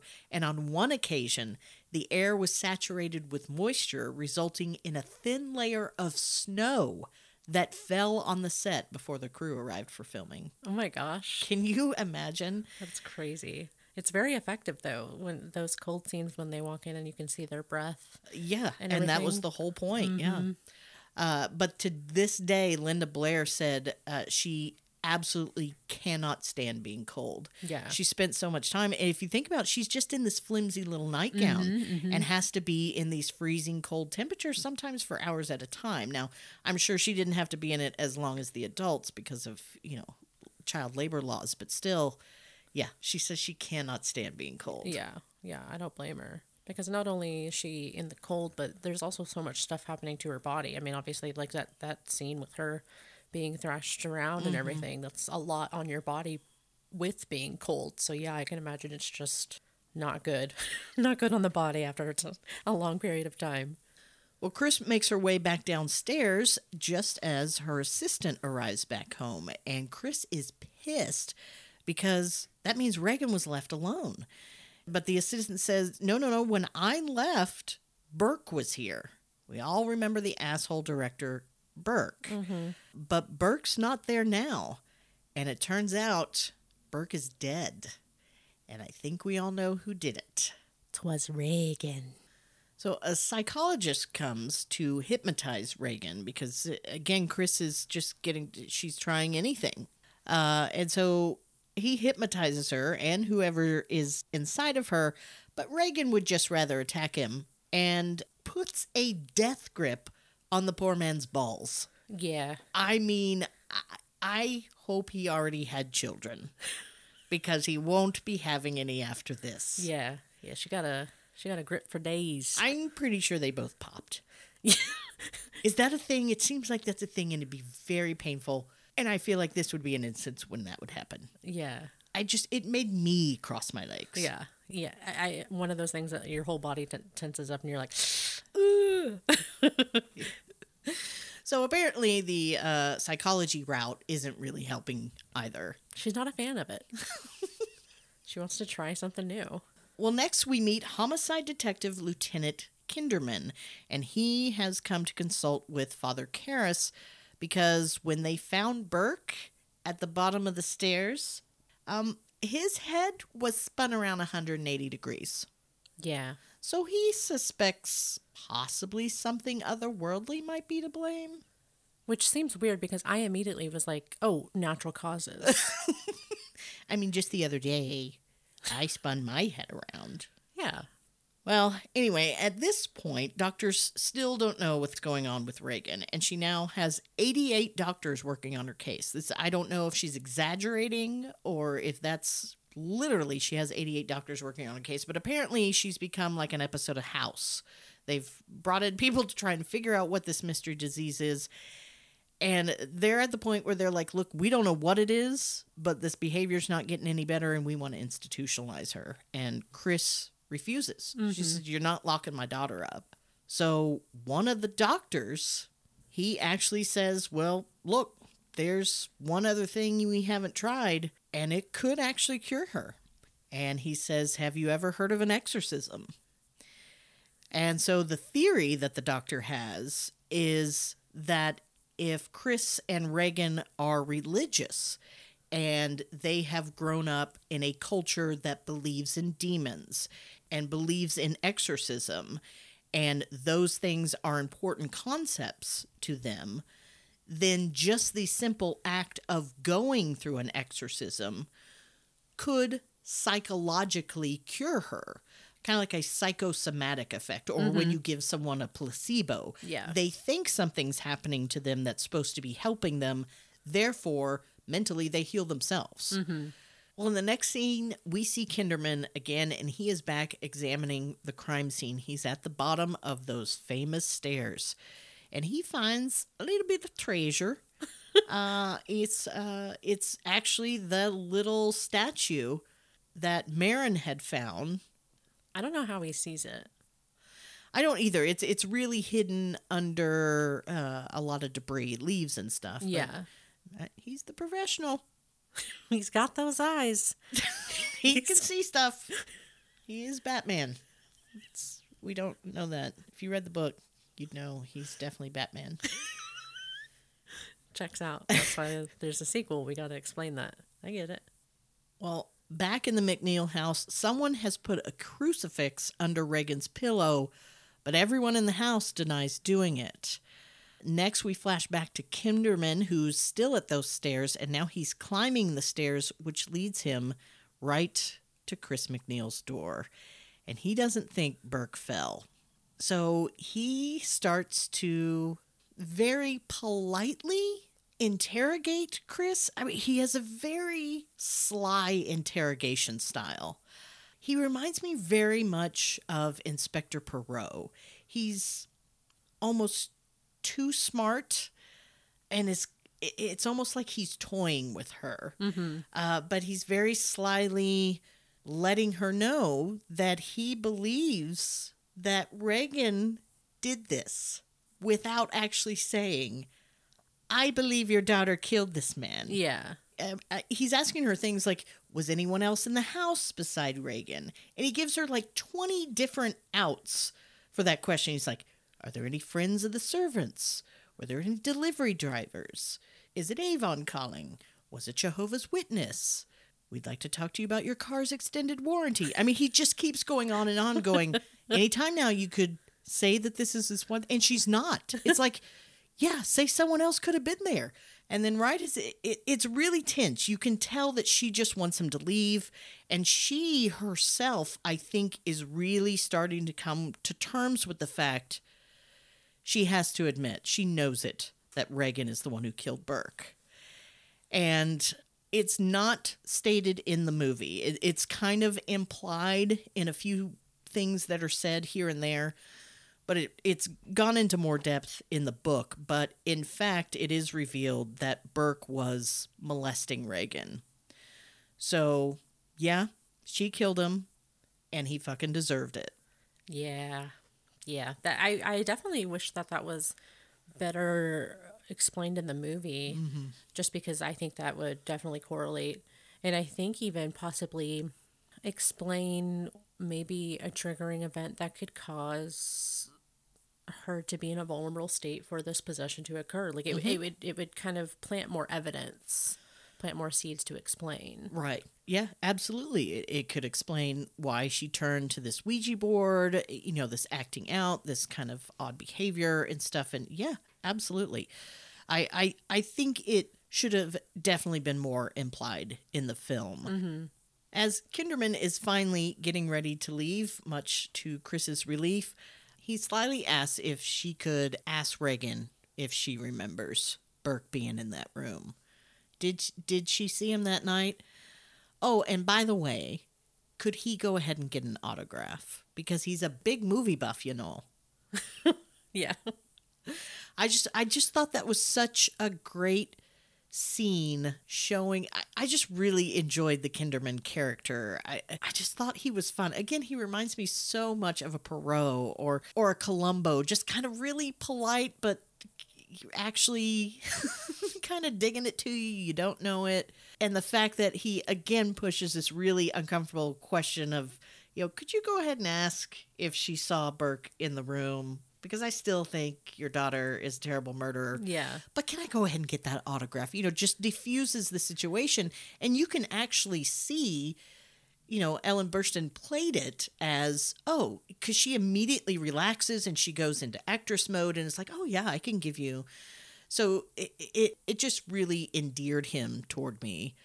Uh, I don't know why, uh, but I enjoyed their interaction. Yeah, well, I, I think it is, you know, outside of just their interaction, you know, as a viewer, if they're just watching it at face value, it's a nice moment where we get just a, a, a little moment of relief in a chaotic time. Exactly. And uh, we need it. We need a moment of relief because what comes next is not good. It is. It's not good. Uh, because our our next scene is. Uh, it's probably the most intense scene in this movie, and it is the reason why I say this is an uncomfortable movie.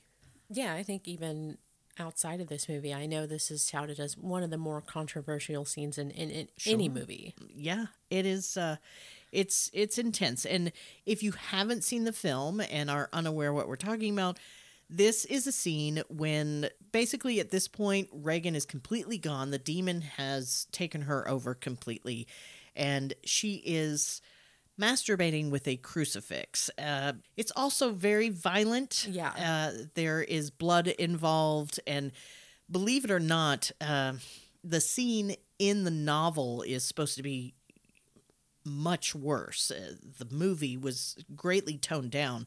Uh, in the book, uh, the scene is way longer, it's gorier, and very sexually explicit, with Regan suffering a broken nose, and there is butchery of her genitals, and she reaches climax. Oh so, it, yeah, it's it's far more intense in the book, but still here it it is not it doesn't last very long. It's very short. In fact, in the version that we saw, it's over very quickly. In the 2000 version, some footage was added in that is a lot more graphic in nature. I saw it when I was watching the documentary.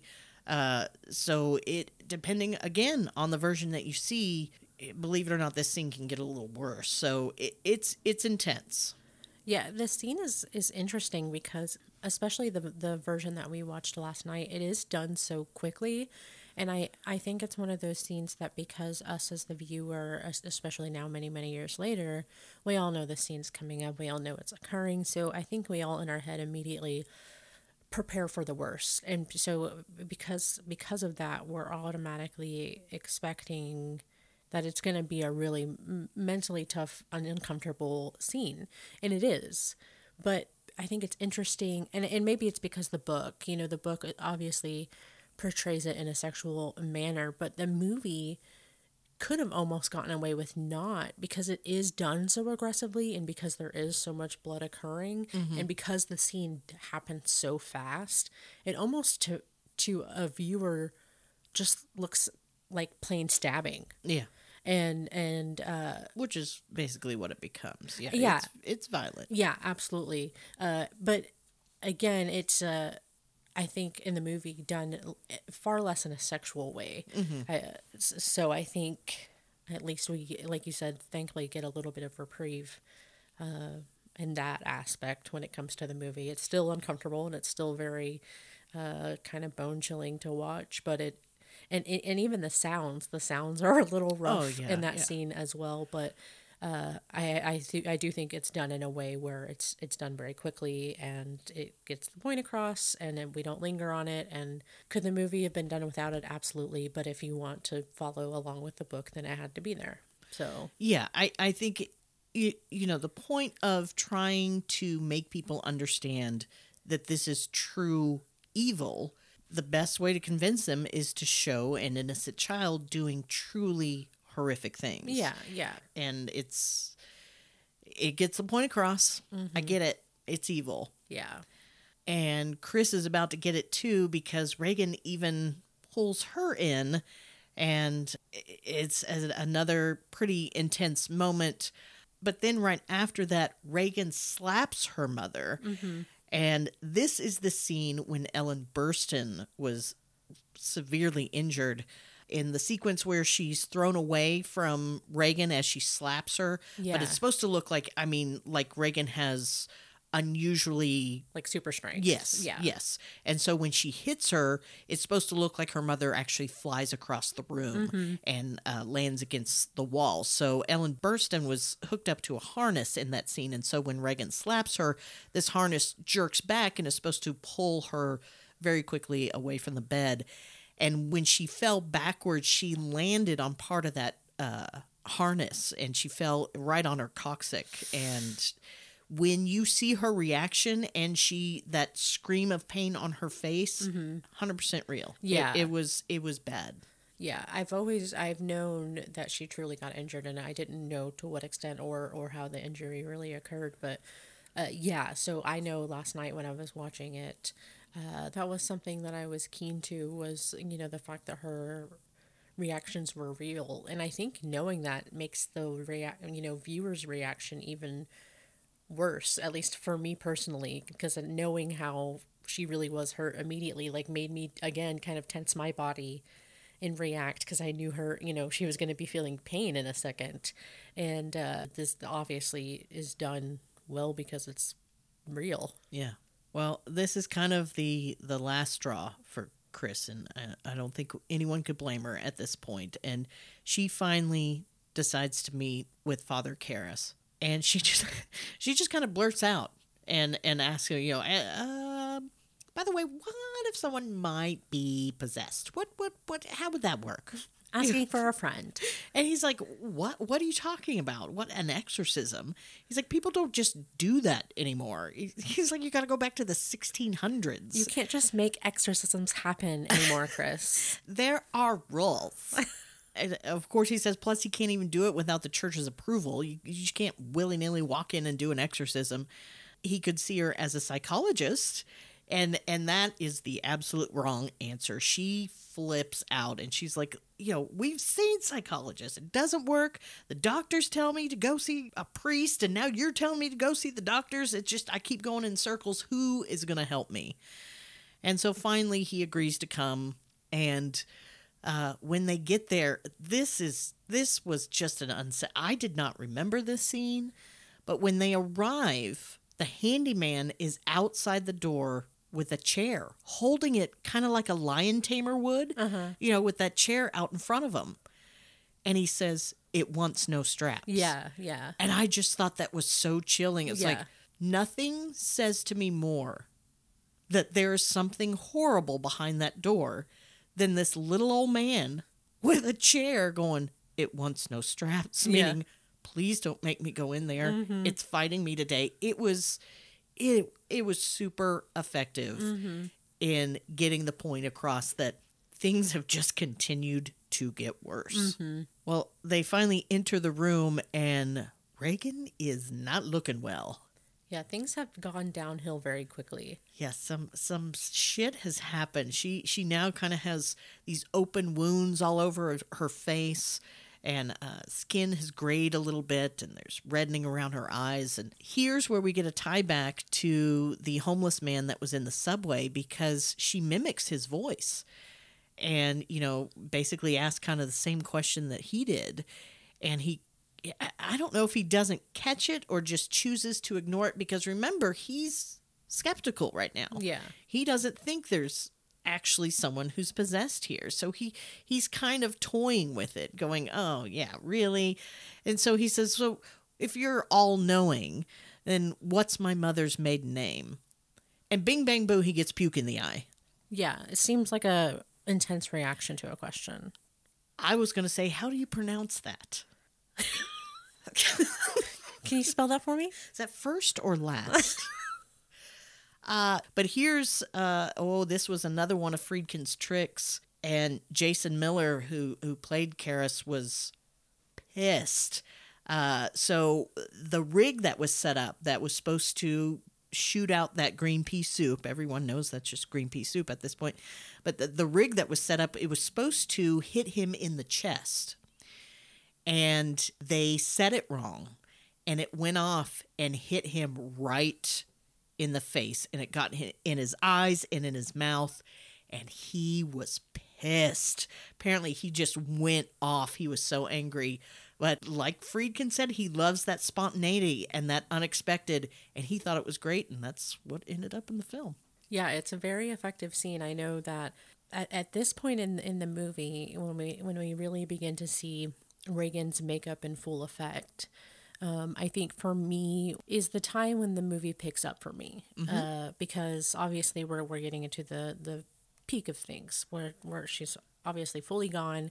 She's being able to manipulate people by pretending to be other people, and she's she's able to find people's weak points and, and you know be able to basically break people down and or slash kill them. Um, and so I know that the first time that I watched this scene, all all of this, this whole base, well, this whole like, basic second half of the movie was just so damn effective and was so well done.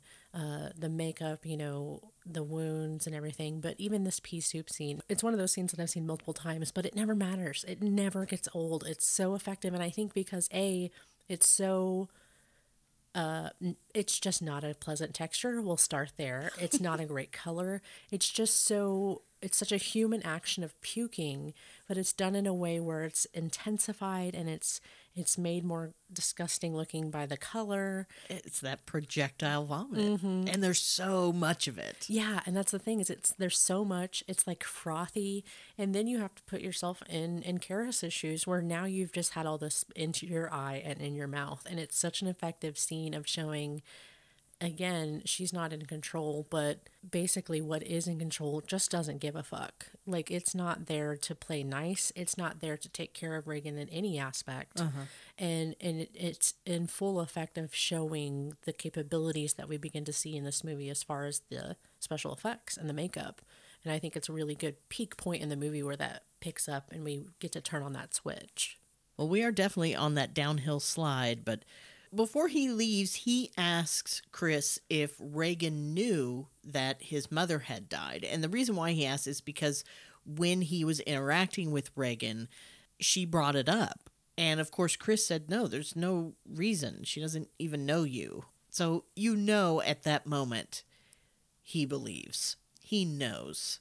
Yeah, he's he's going beyond the line of skepticism at this point. He's beginning to fully go in and be like, "Oh no, this is actually way more weird than I thought it was." Yeah. but he's going to need some sort of proof to give to the church because even though he knows, he still can't do the exorcism without permission from the church. So he's going to have to go back. Uh, but first, we see him, he's taking communion in preparation. But all that preparation, unfortunately, ooh, he is vastly unprepared for what's about to come. Yeah, I don't I don't know what kind of preparation you could come with, really. Well, I'll tell you who is prepared, and that's Pazuzu. Uh, so Karras shows back up in Regan's bedroom, And the first thing she says to him is, What a beautiful day for an exorcism. I kind of want that tattooed on myself. Why does that sound exactly like something you would do? Because uh, the moment I heard it, I even wrote it down in my notes. I like put it in quotations and I was like, need this tattooed on my body. Well, of course, Father Karras asks why, and Regan answers that it will bring them closer together. And Karras says, You mean you and Regan? And she says, No, me and you. So you're starting to realize that this is now not about Regan. We don't even know if it was ever really about Regan. This has been about Karras. He wants Karras. Yeah, I think it's done well throughout this movie, leaving breadcrumbs up into this point to show us that Karras is constant kind of towing the line and now questioning things and now fully kind of shutting that door. So yeah, I think absolutely now we're met with that that moment to see that everything's falling into place and it's it's meant for Karras only. So Regan does a little magic trick and opens up a drawer on a nightstand. Uh, she she also speaks a little Latin and a little French. So Karras returns the favor with a little holy water. Seems like a weird reaction to her showing off that she has multiple languages. Uh, yeah, because Regan claims that it burns. Uh, then she says a whole bunch of stuff in a language that nobody understands. But Karras, he's recording the whole thing. So, speaking of languages and voices, let's take a second to talk about Regan's voice right now because a lot of people don't know that's not Linda Blair. And there's a really interesting story about the actress who came in to do the voice. So, actress Mercedes McCambridge, who provided the voice of the demon, insisted on swallowing raw eggs and chain smoking to alter her vocalizations. The actress, who had had problems with alcohol abuse in the past, furthermore wanted to drink whiskey as she knew alcohol would distort her voice even more and create the crazed state of mind for the character. As she was apparently going to give up sobriety for this role, she insisted that her priest be present to counsel her during the recording process. That's very interesting.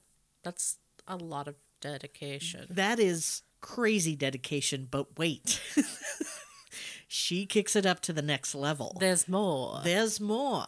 So McCambridge even asks Friedkin to bind her, tie her up to a chair, and she insisted in being. She was kind of like uh, kneeling on her knees in the chair, so it would be really uncomfortable. So she would actually experience pain while she was doing these voiceovers. And she was bound at her neck, her arms, her wrists, and her legs and her feet. So there would be like a more realistic sound of the demon actually struggling against restraints.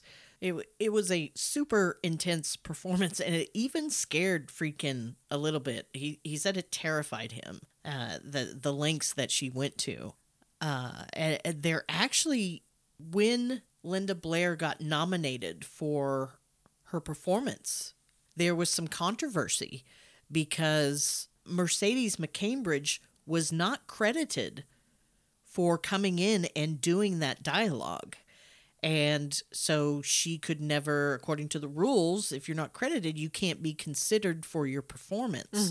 So a lot of people were saying that a good portion of Blair's performance was actually done by Mercedes McCambridge. So should Linda Blair even have been eligible uh, to be nominated for an Academy Award?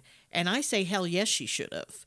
Yeah, it might have been Mercedes McCambridge's voice, and yes, she absolutely should have been credited, which she has been. They have gone back and she does now have credit. Mm-hmm. But she had to sue them to get her credit. But it still, it all originally was recorded with Linda Blair's voice. And it is 100% her physical body performance there Yeah. going through this. So, absolutely, she should have been considered. Yeah, yeah, I have to agree, and and I think I think you can have, you can agree and give credit to Linda Blair, but at the same time, fully appreciate all the absolute wild dedication that went into wanting to make that voice effective because it's done really well. Uh, it's done incredibly well. Yeah, the voice is very creepy. The laugh is very creepy. I know, again, going back to the first time I watched it, it was one of those things that looped in my head, and I hated it. Mm-hmm. I hated it. So it's it's it's effective. It's one of those things that. Uh, you know, if you hear a sample track of it or something like that, you can pretty much immediately trace to the movie and it sends shivers up your spine. It's just, it's done really well. So he takes the tape that he made of their little session there and he takes it to a language expert.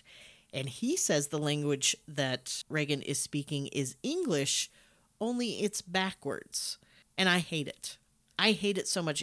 I, I've mentioned before, I don't know, on this podcast, I, I know we've talked before about how much I hate like whispering sounds. Yeah. Like whispered conversations when it's like, I hate it. Yeah. I hate it. I just doing that.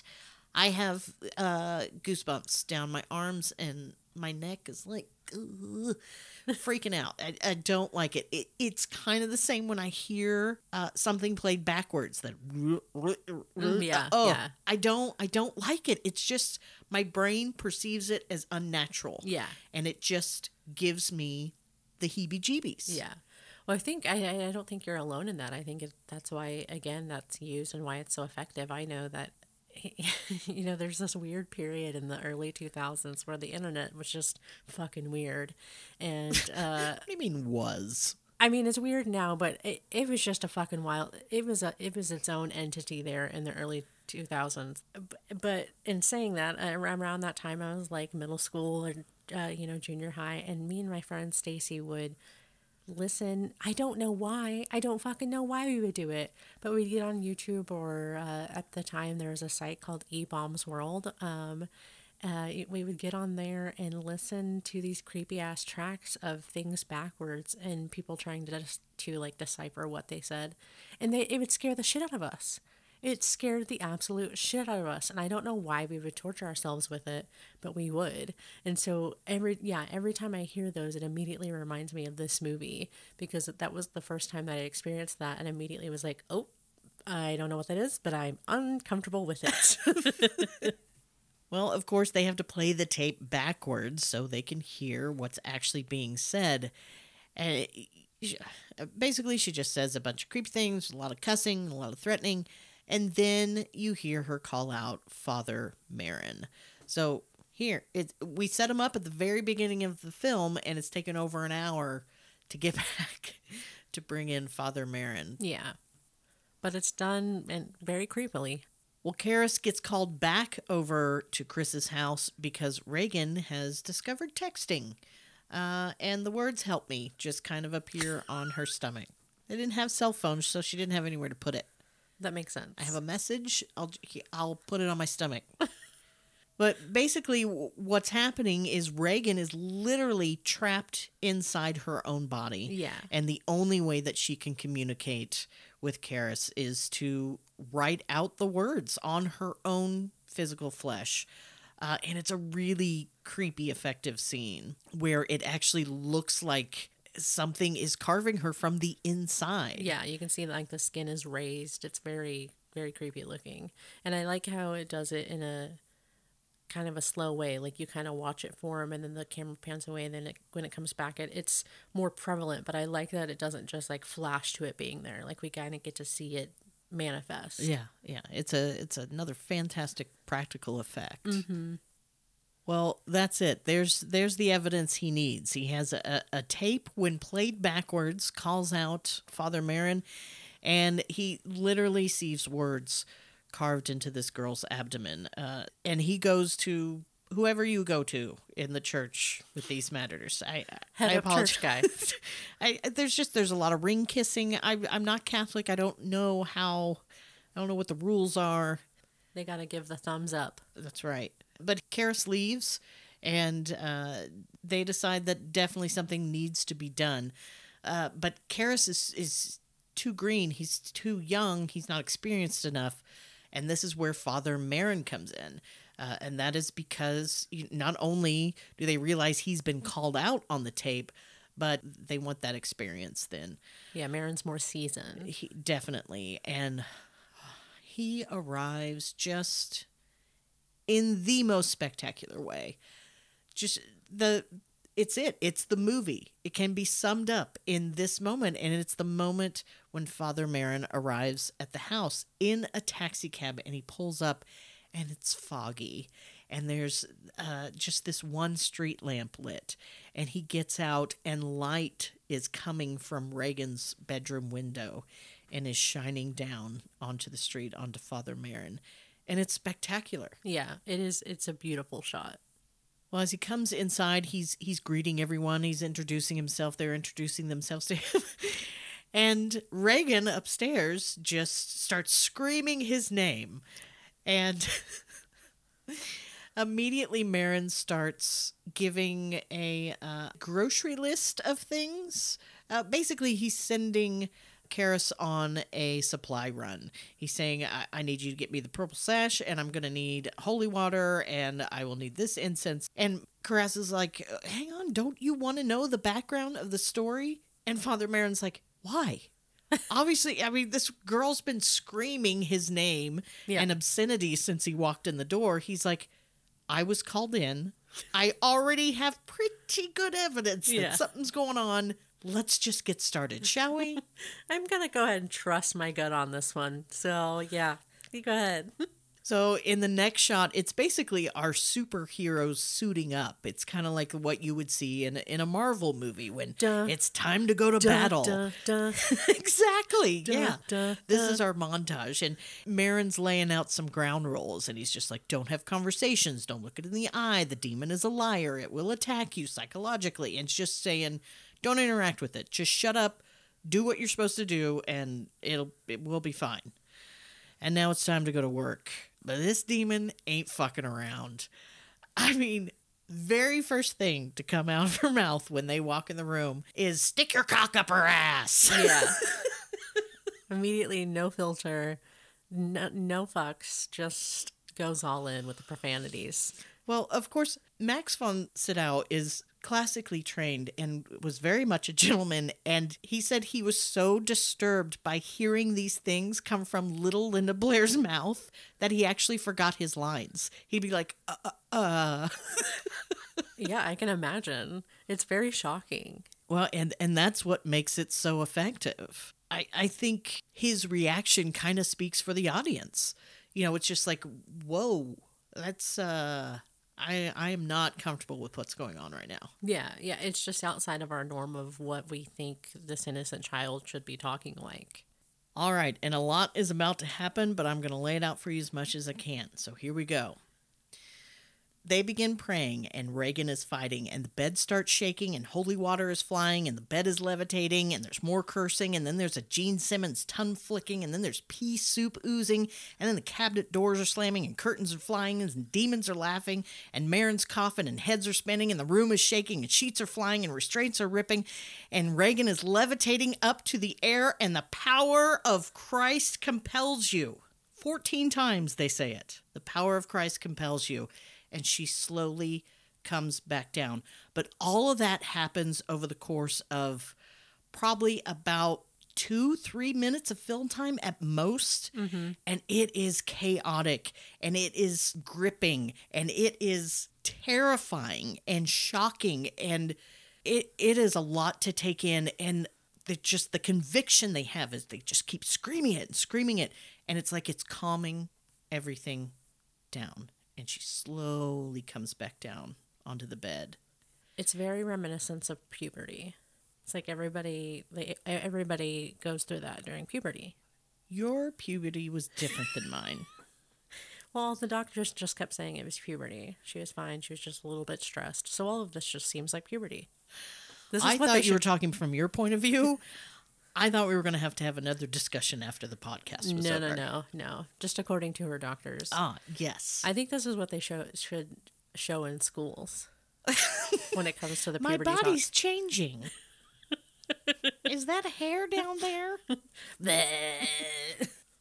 well, Karras gets her back in her restraints, but just around her wrist. She's not actually tied down to the bed. And therefore, she's able to sit up and punch the shit out of Karras's back. And it just like slams him to the ground. And all of a sudden, the room starts shaking, and Regan hits this motherfucking rock star pose with this glorious backlighting. And we see Pazuzu standing behind her, that the same statue that Merrin saw in the desert is now right behind Regan. If I can even describe this pose, she's on her knees on the bed, but her head's flown back and her arms up in the air. Yeah. It really looks like it should be on the cover of an 80s hairband album. Yeah. It is glorious. It really is. But of course, Regan's not completely free yet. And it's just kind of like that's the end of round one. And uh, our priests leave the room to catch their breath. There's this beautiful moment where they're both uh, sitting on the stairs and and they're able to sit opposite sides of each other. And, and it's this interesting juxtaposition of out with the old, in with the new kind of uh, that Merrin's character, you know, he's he's not meant for this fight. We know that he is already at death's door. He's having to take these this heart medication, and he is not prepared to do what it's going to take to defeat this demon. And it's going to be up to uh, the new coming in to, for Karras. And so there's this great shot that Friedkin does where where Karras in a, in a very tight close up as they're sitting on the stairs, and then you can see Merrin in the background sitting on the other stairs, and it it's just a, a nice kind of uh, visually changing of the guards as it goes back and forth as as they have a conversation. I just thought it was very well done. Yeah, I agree. I really like um, how they were able to show with Merrin as well. You know, before we already have these scenes showing that he's kind of, you know, later on in life, his body shutting down and stuff like that.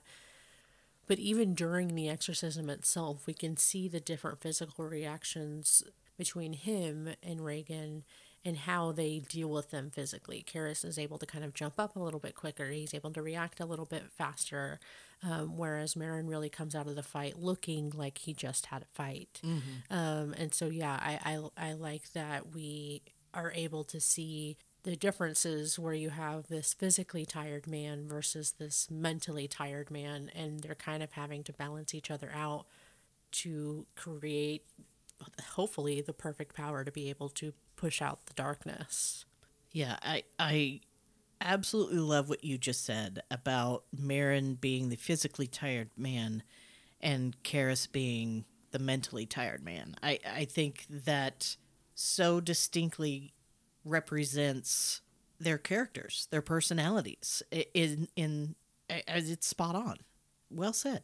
Thanks. Well, just in case you didn't get this subtext in the previous scene, in the next scene, we see Merrin and he excuses himself into the restroom because he recognizes he is having a problem. He's having to take his heart medication. This is not a good sign uh, because this fight is not over yet. As Merrin is in the restroom, Karras goes back inside to check on Regan, but she appears to him as his mother. So now it's time for the demon to prey on Karras's ultimate weakness, and that is the guilt over his mother's death. But Karras knows that this isn't her, and he goes ahead and examines Regan, and he can tell that her heart is giving out. This is too much on her poor little 12 year old body, and if they're not able to remove this demon, she's going to die. So Merrin joins Karras, and Regan continues to taunt Karras, you know, saying things that his mother would say, and even starts mimicking her voice and sounding like her. And Karras is getting upset and yelling and saying, I know you're not my mother. And Merrin says, you know, get out of here. He has you in a moment of weakness. He's preying on your guilt. So Merrin sends him from the room. After Karras leaves the room, Merrin begins his work and he begins to pray again over Regan, and it gets more intense. And as he's praying, we cut to Karras, who's gone downstairs, and Chris asks him if Regan is going to die. And it's almost like her asking that seals his conviction he knows that it's now or never. If if he has any hope of saving Regan, he's going to have to act now. And and he he assures her. He says no, she's not going to die. And he heads back upstairs.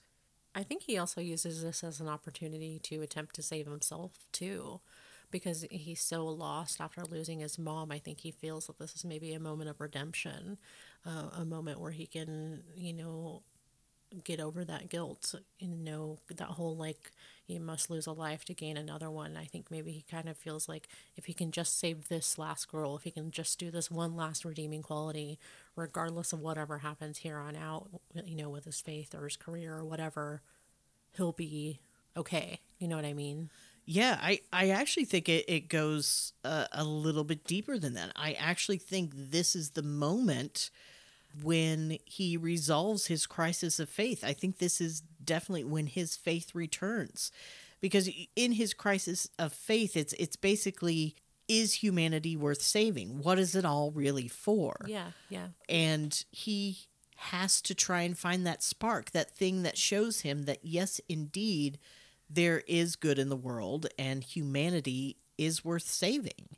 And so in that moment, he says, you know, this little girl is worth saving. Mm-hmm. So Father Karras heads back upstairs for the fight of his life. And as soon as he enters the room, he finds that Merrin is dead. He has died of a heart attack. And this this sets Karras over the edge. And he grabs Regan and throws her onto the ground and starts punching the shit out of her. I didn't remember that from when I watched it as a kid. Yeah. that he just punched this 12 year old girl. I was like, oh my God. it seems like that shouldn't be a normal practice in exorcisms. It really shouldn't. But, uh, you know, I think at that point, it's not that he's punching a little girl, he is taunting Pazuzu, the demon, Yeah. because he actually starts yelling, "Get in me," or "Let me take you," or something like Yeah. that. It's something to the effect of, you know, I'm I'm willing to let you, you know, enter my body, basically. And so there's this huge struggle physically going on uh, between Karras and Regan. And just after he says that, that, you know, get in me, Regan reaches up. And I honestly believe that this is Regan herself at that moment. Because I believe that Pazuzu could not enter Karras while he was still wearing a religious medal of protection. You know, Yeah. he's wearing this St. Joseph medal, just like the medal that was seen in his dream, and just like the St. Joseph medal that was found at the archaeological dig at the beginning of this movie. And so in that moment, Regan reaches up and she pulls it off of him. And that is the exact moment when the change happens, when the demon leaves Regan and enters Father Karras. Mm-hmm. He he physically starts to struggle because immediately he almost starts to attack Regan and mm-hmm. starts to to choke her, but he's able to kind of fight it and he knows the only way to get rid of it is he's going to have to sacrifice his life Yeah. and he has to fight with all of his being, but he makes the decision and he jumps out the window and ends up at the bottom of those stairs. And as he lands, of course, a crowd gathers very quickly, and within that crowd is Father Karras's friend, Father Dyer, and he comes over, rushes over to his side, and actually administers last rites. And it's it's actually it's a very very emotional scene, uh, especially when uh, Father Karras kind of reaches out to his friend. Dyer has come over and has grabbed his hand, and you just kind of see his hand shaking. And, and when you realize he's actually still alive, mm-hmm. it's like, oh God, this is horrible. Yeah. you know he's suffering terribly, and it's it's it's a very intense moment. Now, of course, in the midst of all this, at some point, Kinderman uh, the detective, homicide detective, has come back to the house at the most inopportune time while all this is going on. But he arrives upstairs in the bedroom right after everything has happened. So all he sees is the aftermath. So he arrives in Regan's bed- bedroom, who is now Regan again. She is sobbing in the corner and yelling for her mother, who comes in and comforts her. And then you've got a dead priest on the floor and one at the bottom of the stairs outside. I mean, as a homicide detective, what is going through your mind right now? That this party got out of hand. this was not your average BYOB. This was far more than a hootenanny. This was a hootin' and a holler, and I was not impressed. By God, this is full on shindig.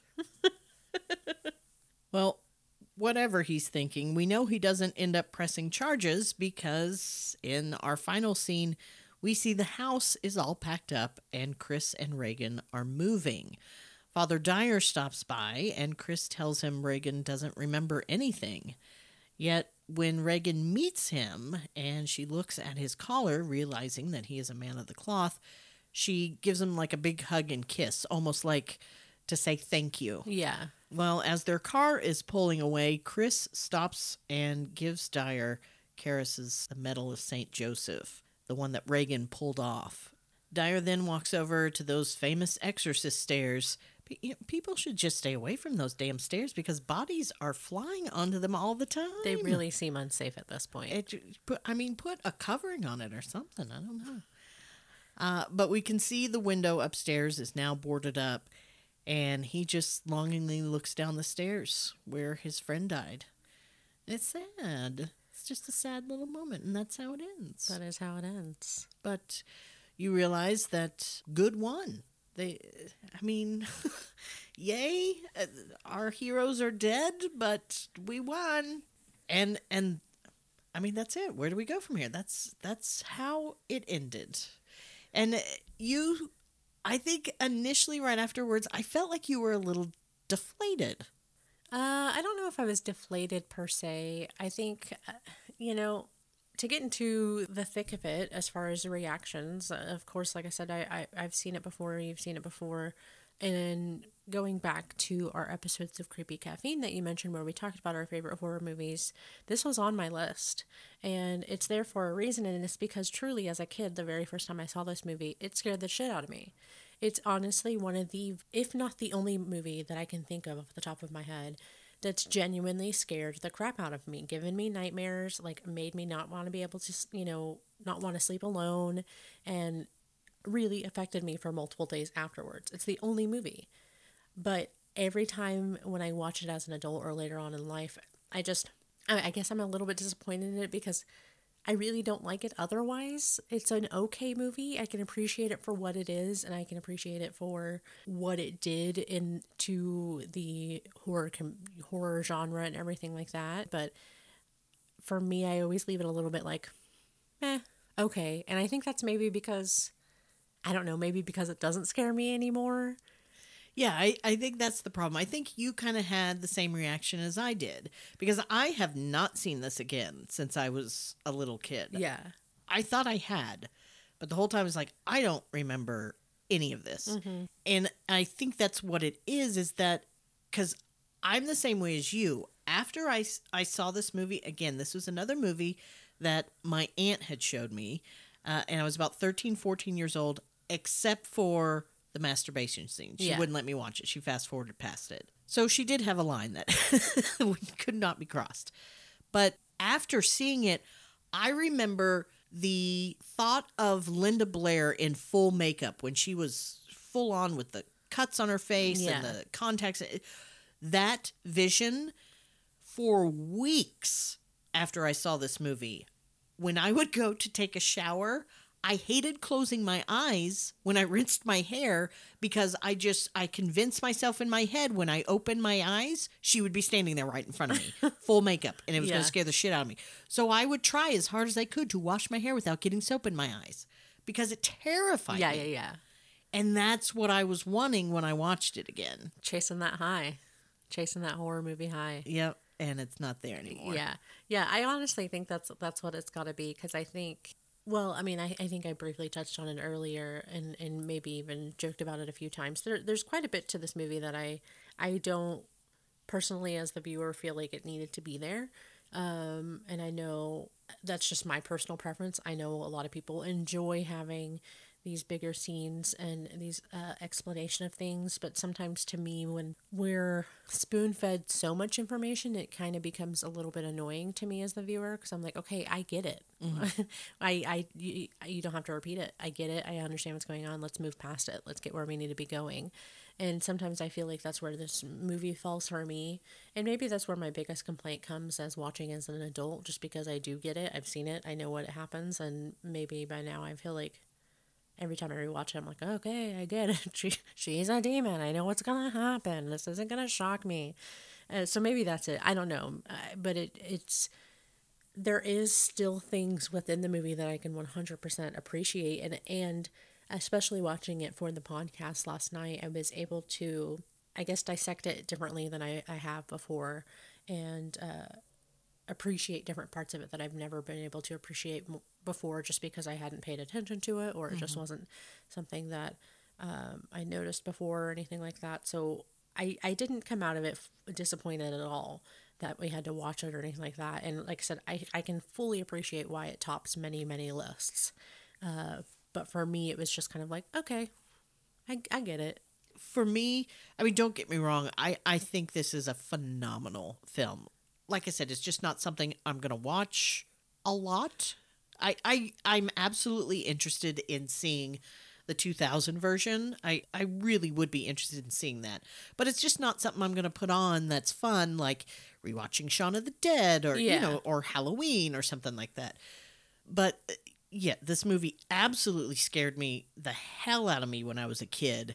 And I would imagine if I were someone who had been brought up in the Catholic faith, this that could be a whole different thing. Yeah. Again, it, it I think that's a a big uh, something that we talk about how you know scary movies are such a personal thing. Yeah. Because there are people who this is absolutely terrifying to them. Yeah. Yeah. Totally. And I get it. I I mean I understand how the concept of that is horrifying. But then on the other side of the spectrum you may have those that just don't have any sort of belief in any sort of higher power at all. And and to them this may just be you know kind of a silly drama or something. It it's definitely i think this movie depends on personal perception on how it's going to be if it's going to be scary to you. Yeah absolutely. Everything's going to hit everyone differently. But it doesn't mean i'm any less interested in hearing what your prompts answers are I struggled with mine a little bit, but I mean, you were done in like two seconds. You're like, bing, bang, boom. I was like, oh, okay.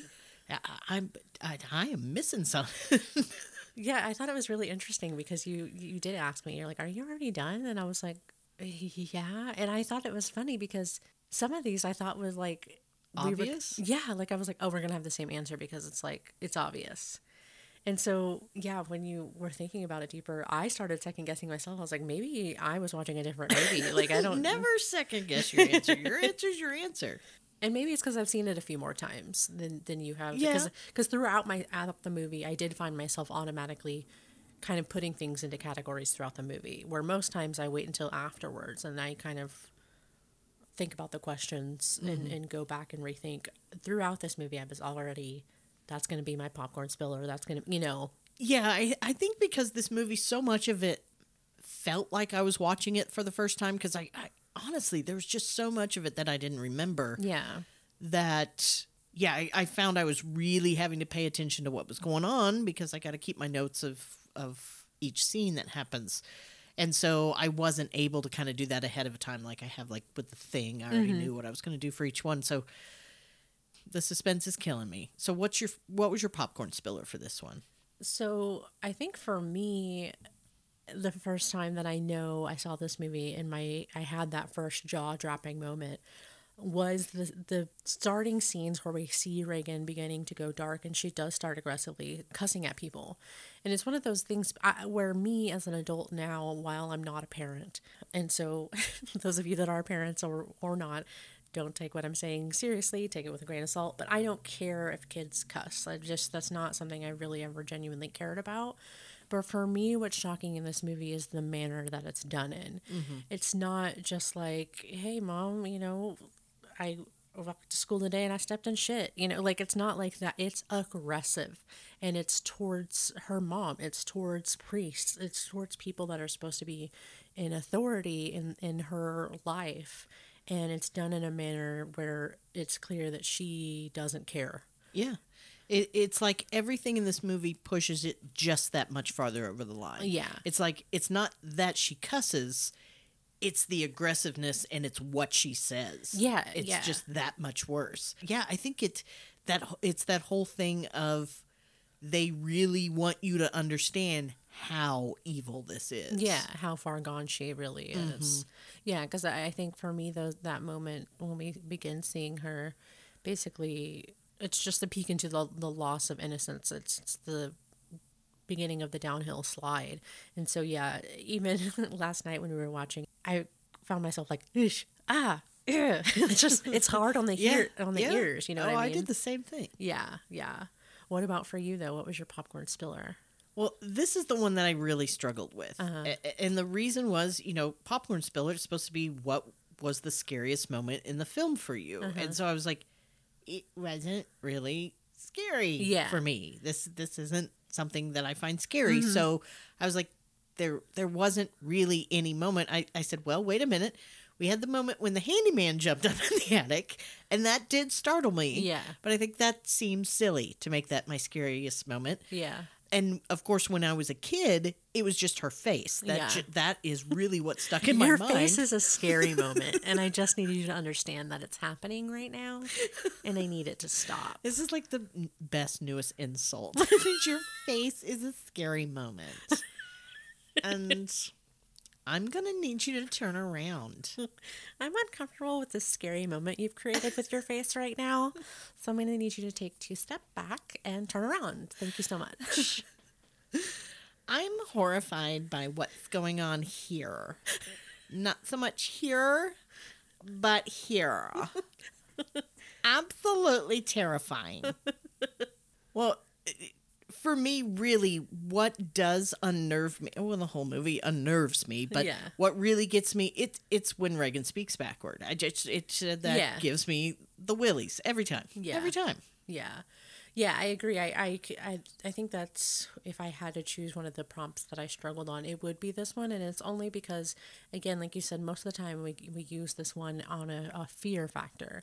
And because this one now as an adult doesn't scare me, it was hard for me to answer that one. So I, that's why I went with more of like the shock factor. What what is still a little bit like shocking to me today. Um, but yeah, I think the voice thing absolutely I can totally get behind that one because yeah, even today hearing that and like I said, even her voice and stuff, it's very creepy. So up next is uh, Scene Stealer. Was this one hard for you? not at all This one was pretty obvious. 100% it's kinderman Oh, okay. It's not obvious then. Well, I guess for me. Uh, not obvious to you it was very obvious to me as soon as i got to that one i was going oh it's kinderman he's, he's my Poirot i thought he was totally charming and wonderful and i wanted him in the film way more Yeah. Yeah. and uh, what about you For me, it, it- I think that's why this was one of those. I was like, this is got to be obvious. I, I assumed it would be Regan, which I think is is uh, very much an obvious answer because she's the uh, main character. Uh, but for me, it's simply because I think as a kid, it really did creep me out so much, and it's very much the face makeup as well. I don't really have a specific scene that I remember when I first saw it being like specifically triggering, but I do remember having flash images of her head like floating in my mind, and that would be what would I would have dreams of and stuff like that. So I think that's why even now, like my attention just automatically goes to her. I mean, even throughout the whole movie, even the times when she's she's good, I think that's why I so inherently zoned in on the fact that she did play this cheerful, innocent child so well done because it just she automatically like steals my attention the whole time that she's on the screen. Yeah, uh, uh, Linda Blair was phenomenal. She got a lot of flack for making this movie. You know, the studio had to actually hire security guards to follow her around at all times because of all the death threats she got from like religious zealots who blame her for, you know, saying that the fact that she was involved with this and played this demon that she was now evil too. It's just it's sad that people Don't know how to separate that. yes Yeah. drives me crazy. Yeah, I agree. Well, what about your gorgasm? What'd you have for that? Again, this one was easy for me, and it's that classic pea soup moment. It's just, it's so damn good. I, it's classic for a reason, and it's one of those that's effective for many reasons for me. Like I kind of named earlier, the color, the consistency, the manner that it's done in. But then again, I, I put myself in Karras's shoes and receiving that awful, frothy, gross vomit, even mm-hmm. knowing it's pea soup, getting frothy, hot pea soup in my face does not sound good either. So it's very effective at being like this gory moment that I can appreciate the thought and the processes that I had to go in to get it done. Well, I actually love me some pea soup. Uh, It's not for everyone, but it really is an effective effect. But would you want it like frothy and hot out your face? Oh, frothy. I don't know where you're getting frothy, but no. I It mean, I want so my frothy. soup warm though. Well, yeah. But not thrown at your face, in your eye. Oh no, that I mean, there's no Oh fun no, in that's that where activity. I draw the line. that is not where we put our pea soup around here. so then, what about your gorgasm? Uh, well, there wasn't. A, I mean, yes, the pea soup is gory. Uh, i- it's gross. It's puke. Yeah. Nobody likes that. Yeah, Uh, and and we we had some slashes on her face, some makeup effects, but I I didn't really consider anything that gory. yeah, Uh, so I had to go more what was my favorite special effect kind of route Yeah, with yeah. this one, and that levitation was just gorgeous. yeah. Just the whole thing, just from the contact she's wearing to how her face looks to how she portrayed that moment, and just kind of going limp, and the effect of making it look like she's actually floating in the air, and so yeah, I just thought it was phenomenally well done and just beautifully shot. Yeah, it really is. I, that's one thing that I think I will always be impressed with this movie is is the effects. So, who was your memorable mortality? you know, for a horror movie, we don't get a whole lot of deaths. We get technically four if you count Karras's mom. Yeah, yeah, And so the most dramatic of those, obviously, is Karras himself when Yeah. he jumps out the window. Uh, but that seemed too obvious to me. Uh, so I went with Burke. Uh, even though it was off screen, we didn't see it happen. Fuck that guy. yeah, yeah. I can agree with that.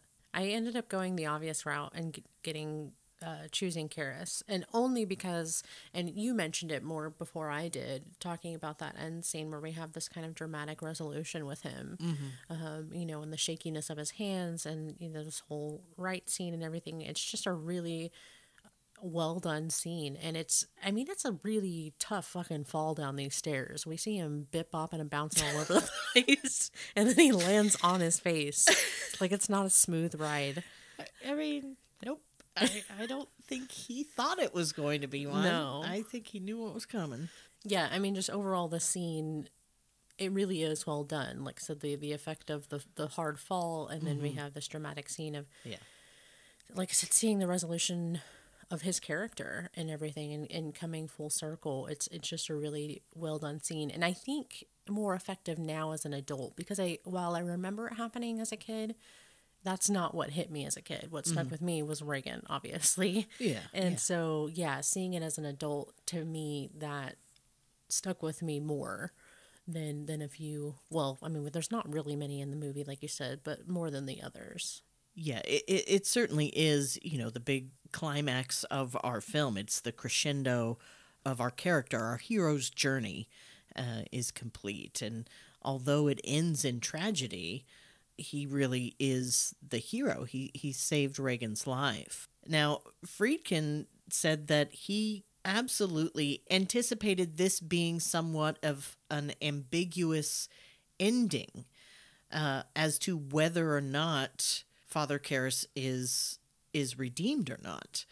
Uh, because he, he says there's this this whole philosophical discussion of, well, yes, he took on the demon and then jumps out the window, thus saving Regan and ridding the world of the demon. but yet he committed suicide to do so, and in the Catholic faith, that is a sin. So it's meant to be this conversation starter. Is it, is he saved or not? That's definitely far deeper than I got. Yeah. I didn't even think about that. But I mean, that's definitely an interesting thought. I, I wish I would have thought about it that way. Well, of course, I was watching that ending with uh, horror, classic horror on the mind. So I kept expecting the twist of, oh no, Pazuzu isn't really dead, and now it passes into Father Dyer. Yeah, yeah, yeah. And fa- so I kept waiting for the moment, especially since Father Dyer's the last character we see in the entire movie. Yeah. I kept waiting for the moment where he'd do the turn to the camera and he's got like glowing eyes or something. Yes. 360 Yeah, but it never happened. that we know of. we haven't seen the other ones. That's right. We haven't seen the 2000 version yet. Well, that leaves us to the ultimate question Vault, a dead zone. You go first. I, th- there was never a doubt, even though th- through this viewing, it never really scared me. Eh, Before we even watched, I knew it was going in the vault. Eh, You can't not put the Exorcist in the vault, e- even though we didn't find that terror on this viewing. I guarantee you, there's plenty of people who do. And just for the sake alone that it is a beautiful and well-made film, definitely for me, it's in the vault. Yeah, that's kind of the route that I went to. I was at first a little bit torn because I was I was really weighing it on my personal viewing this moment um, initially, but then I had to think back to the fact that when I give people my my personal favorite movies, this this movie's always on the list, and mm-hmm.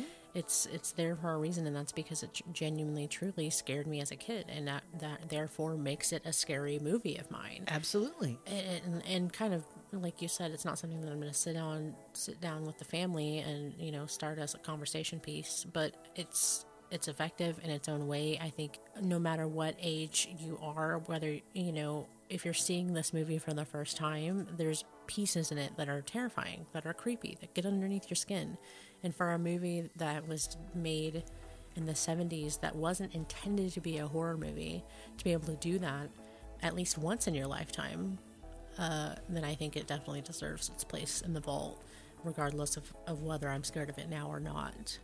Yeah, I, the point you made about the fact that it scared you as a kid makes it a scary movie. That's 100% correct. Just because it doesn't scare us on this viewing, the fact that however many years ago we watched it and it was so scary, we remember that fear to this day. Yeah. I think is a very powerful statement about this film. Mm-hmm. And I think it's a welcome addition to the vault. Yeah, I absolutely agree, and I think obviously many many people agree with us. Like uh, like we said off the top, this is on many lists for a reason.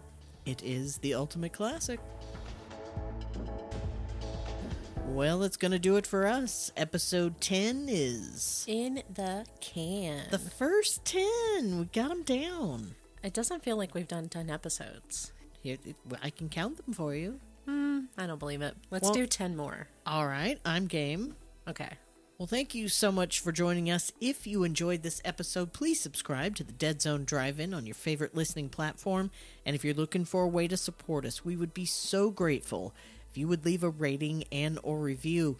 And if you screenshot that review and send it to us, we're going to send you your very own Dead Zone Drive In sticker for free. That's no money's honey. You can find us on Facebook, Instagram, and Twitter, or you can email us at deadzonedrivein at gmail.com. And if you're wanting to reach us by snail mail, our address is Dead Zone Drive-In at P.O. Box 12665, Oklahoma City, Oklahoma 73157. We'll be sure to pick it up while we're driving through town. Also, be sure to cruise down to our show notes where you'll find a link tree URL to our socials and our letterboxd, which is a site and app to keep up with all the movies we're watching. Lastly, be sure to seek us out next week as we'll be watching Blacula. And if you want to check out its trailer, don't worry, we got you. It's also linked down in the show notes. And I am so excited. We are starting a new series. Yeah, I'm pretty amped about it too. And of course, a big thank you to our house band, Slime and the Maggot Boob. During last week's screening, their keyboardist Norman randomly did all our laundry. He totally got the stain out of my Buffy shirt. Thank goodness that thing's been there forever and it smells so much better now. And remember, if you're looking for the Dead Zone and want to join us for a weekend screening, if you've listened to this episode in its entirety, you'll have been provided with all the information you need. Don't forget your tickets. Good night, folks, and please buckle up. We'll be waiting for you. And of course, a big thank you to our house band Slime and the Mabbit. Mabbit. Slime and the Mabbit Bagoob. Mabbit Magoob. My slime and my Mabbit Magoob. Mabbit Magoob. Who, who was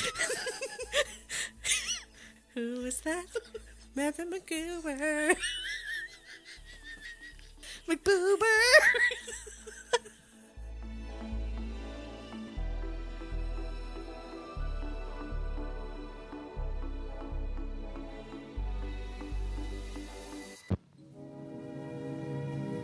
And now, folks, it's time to say goodnight.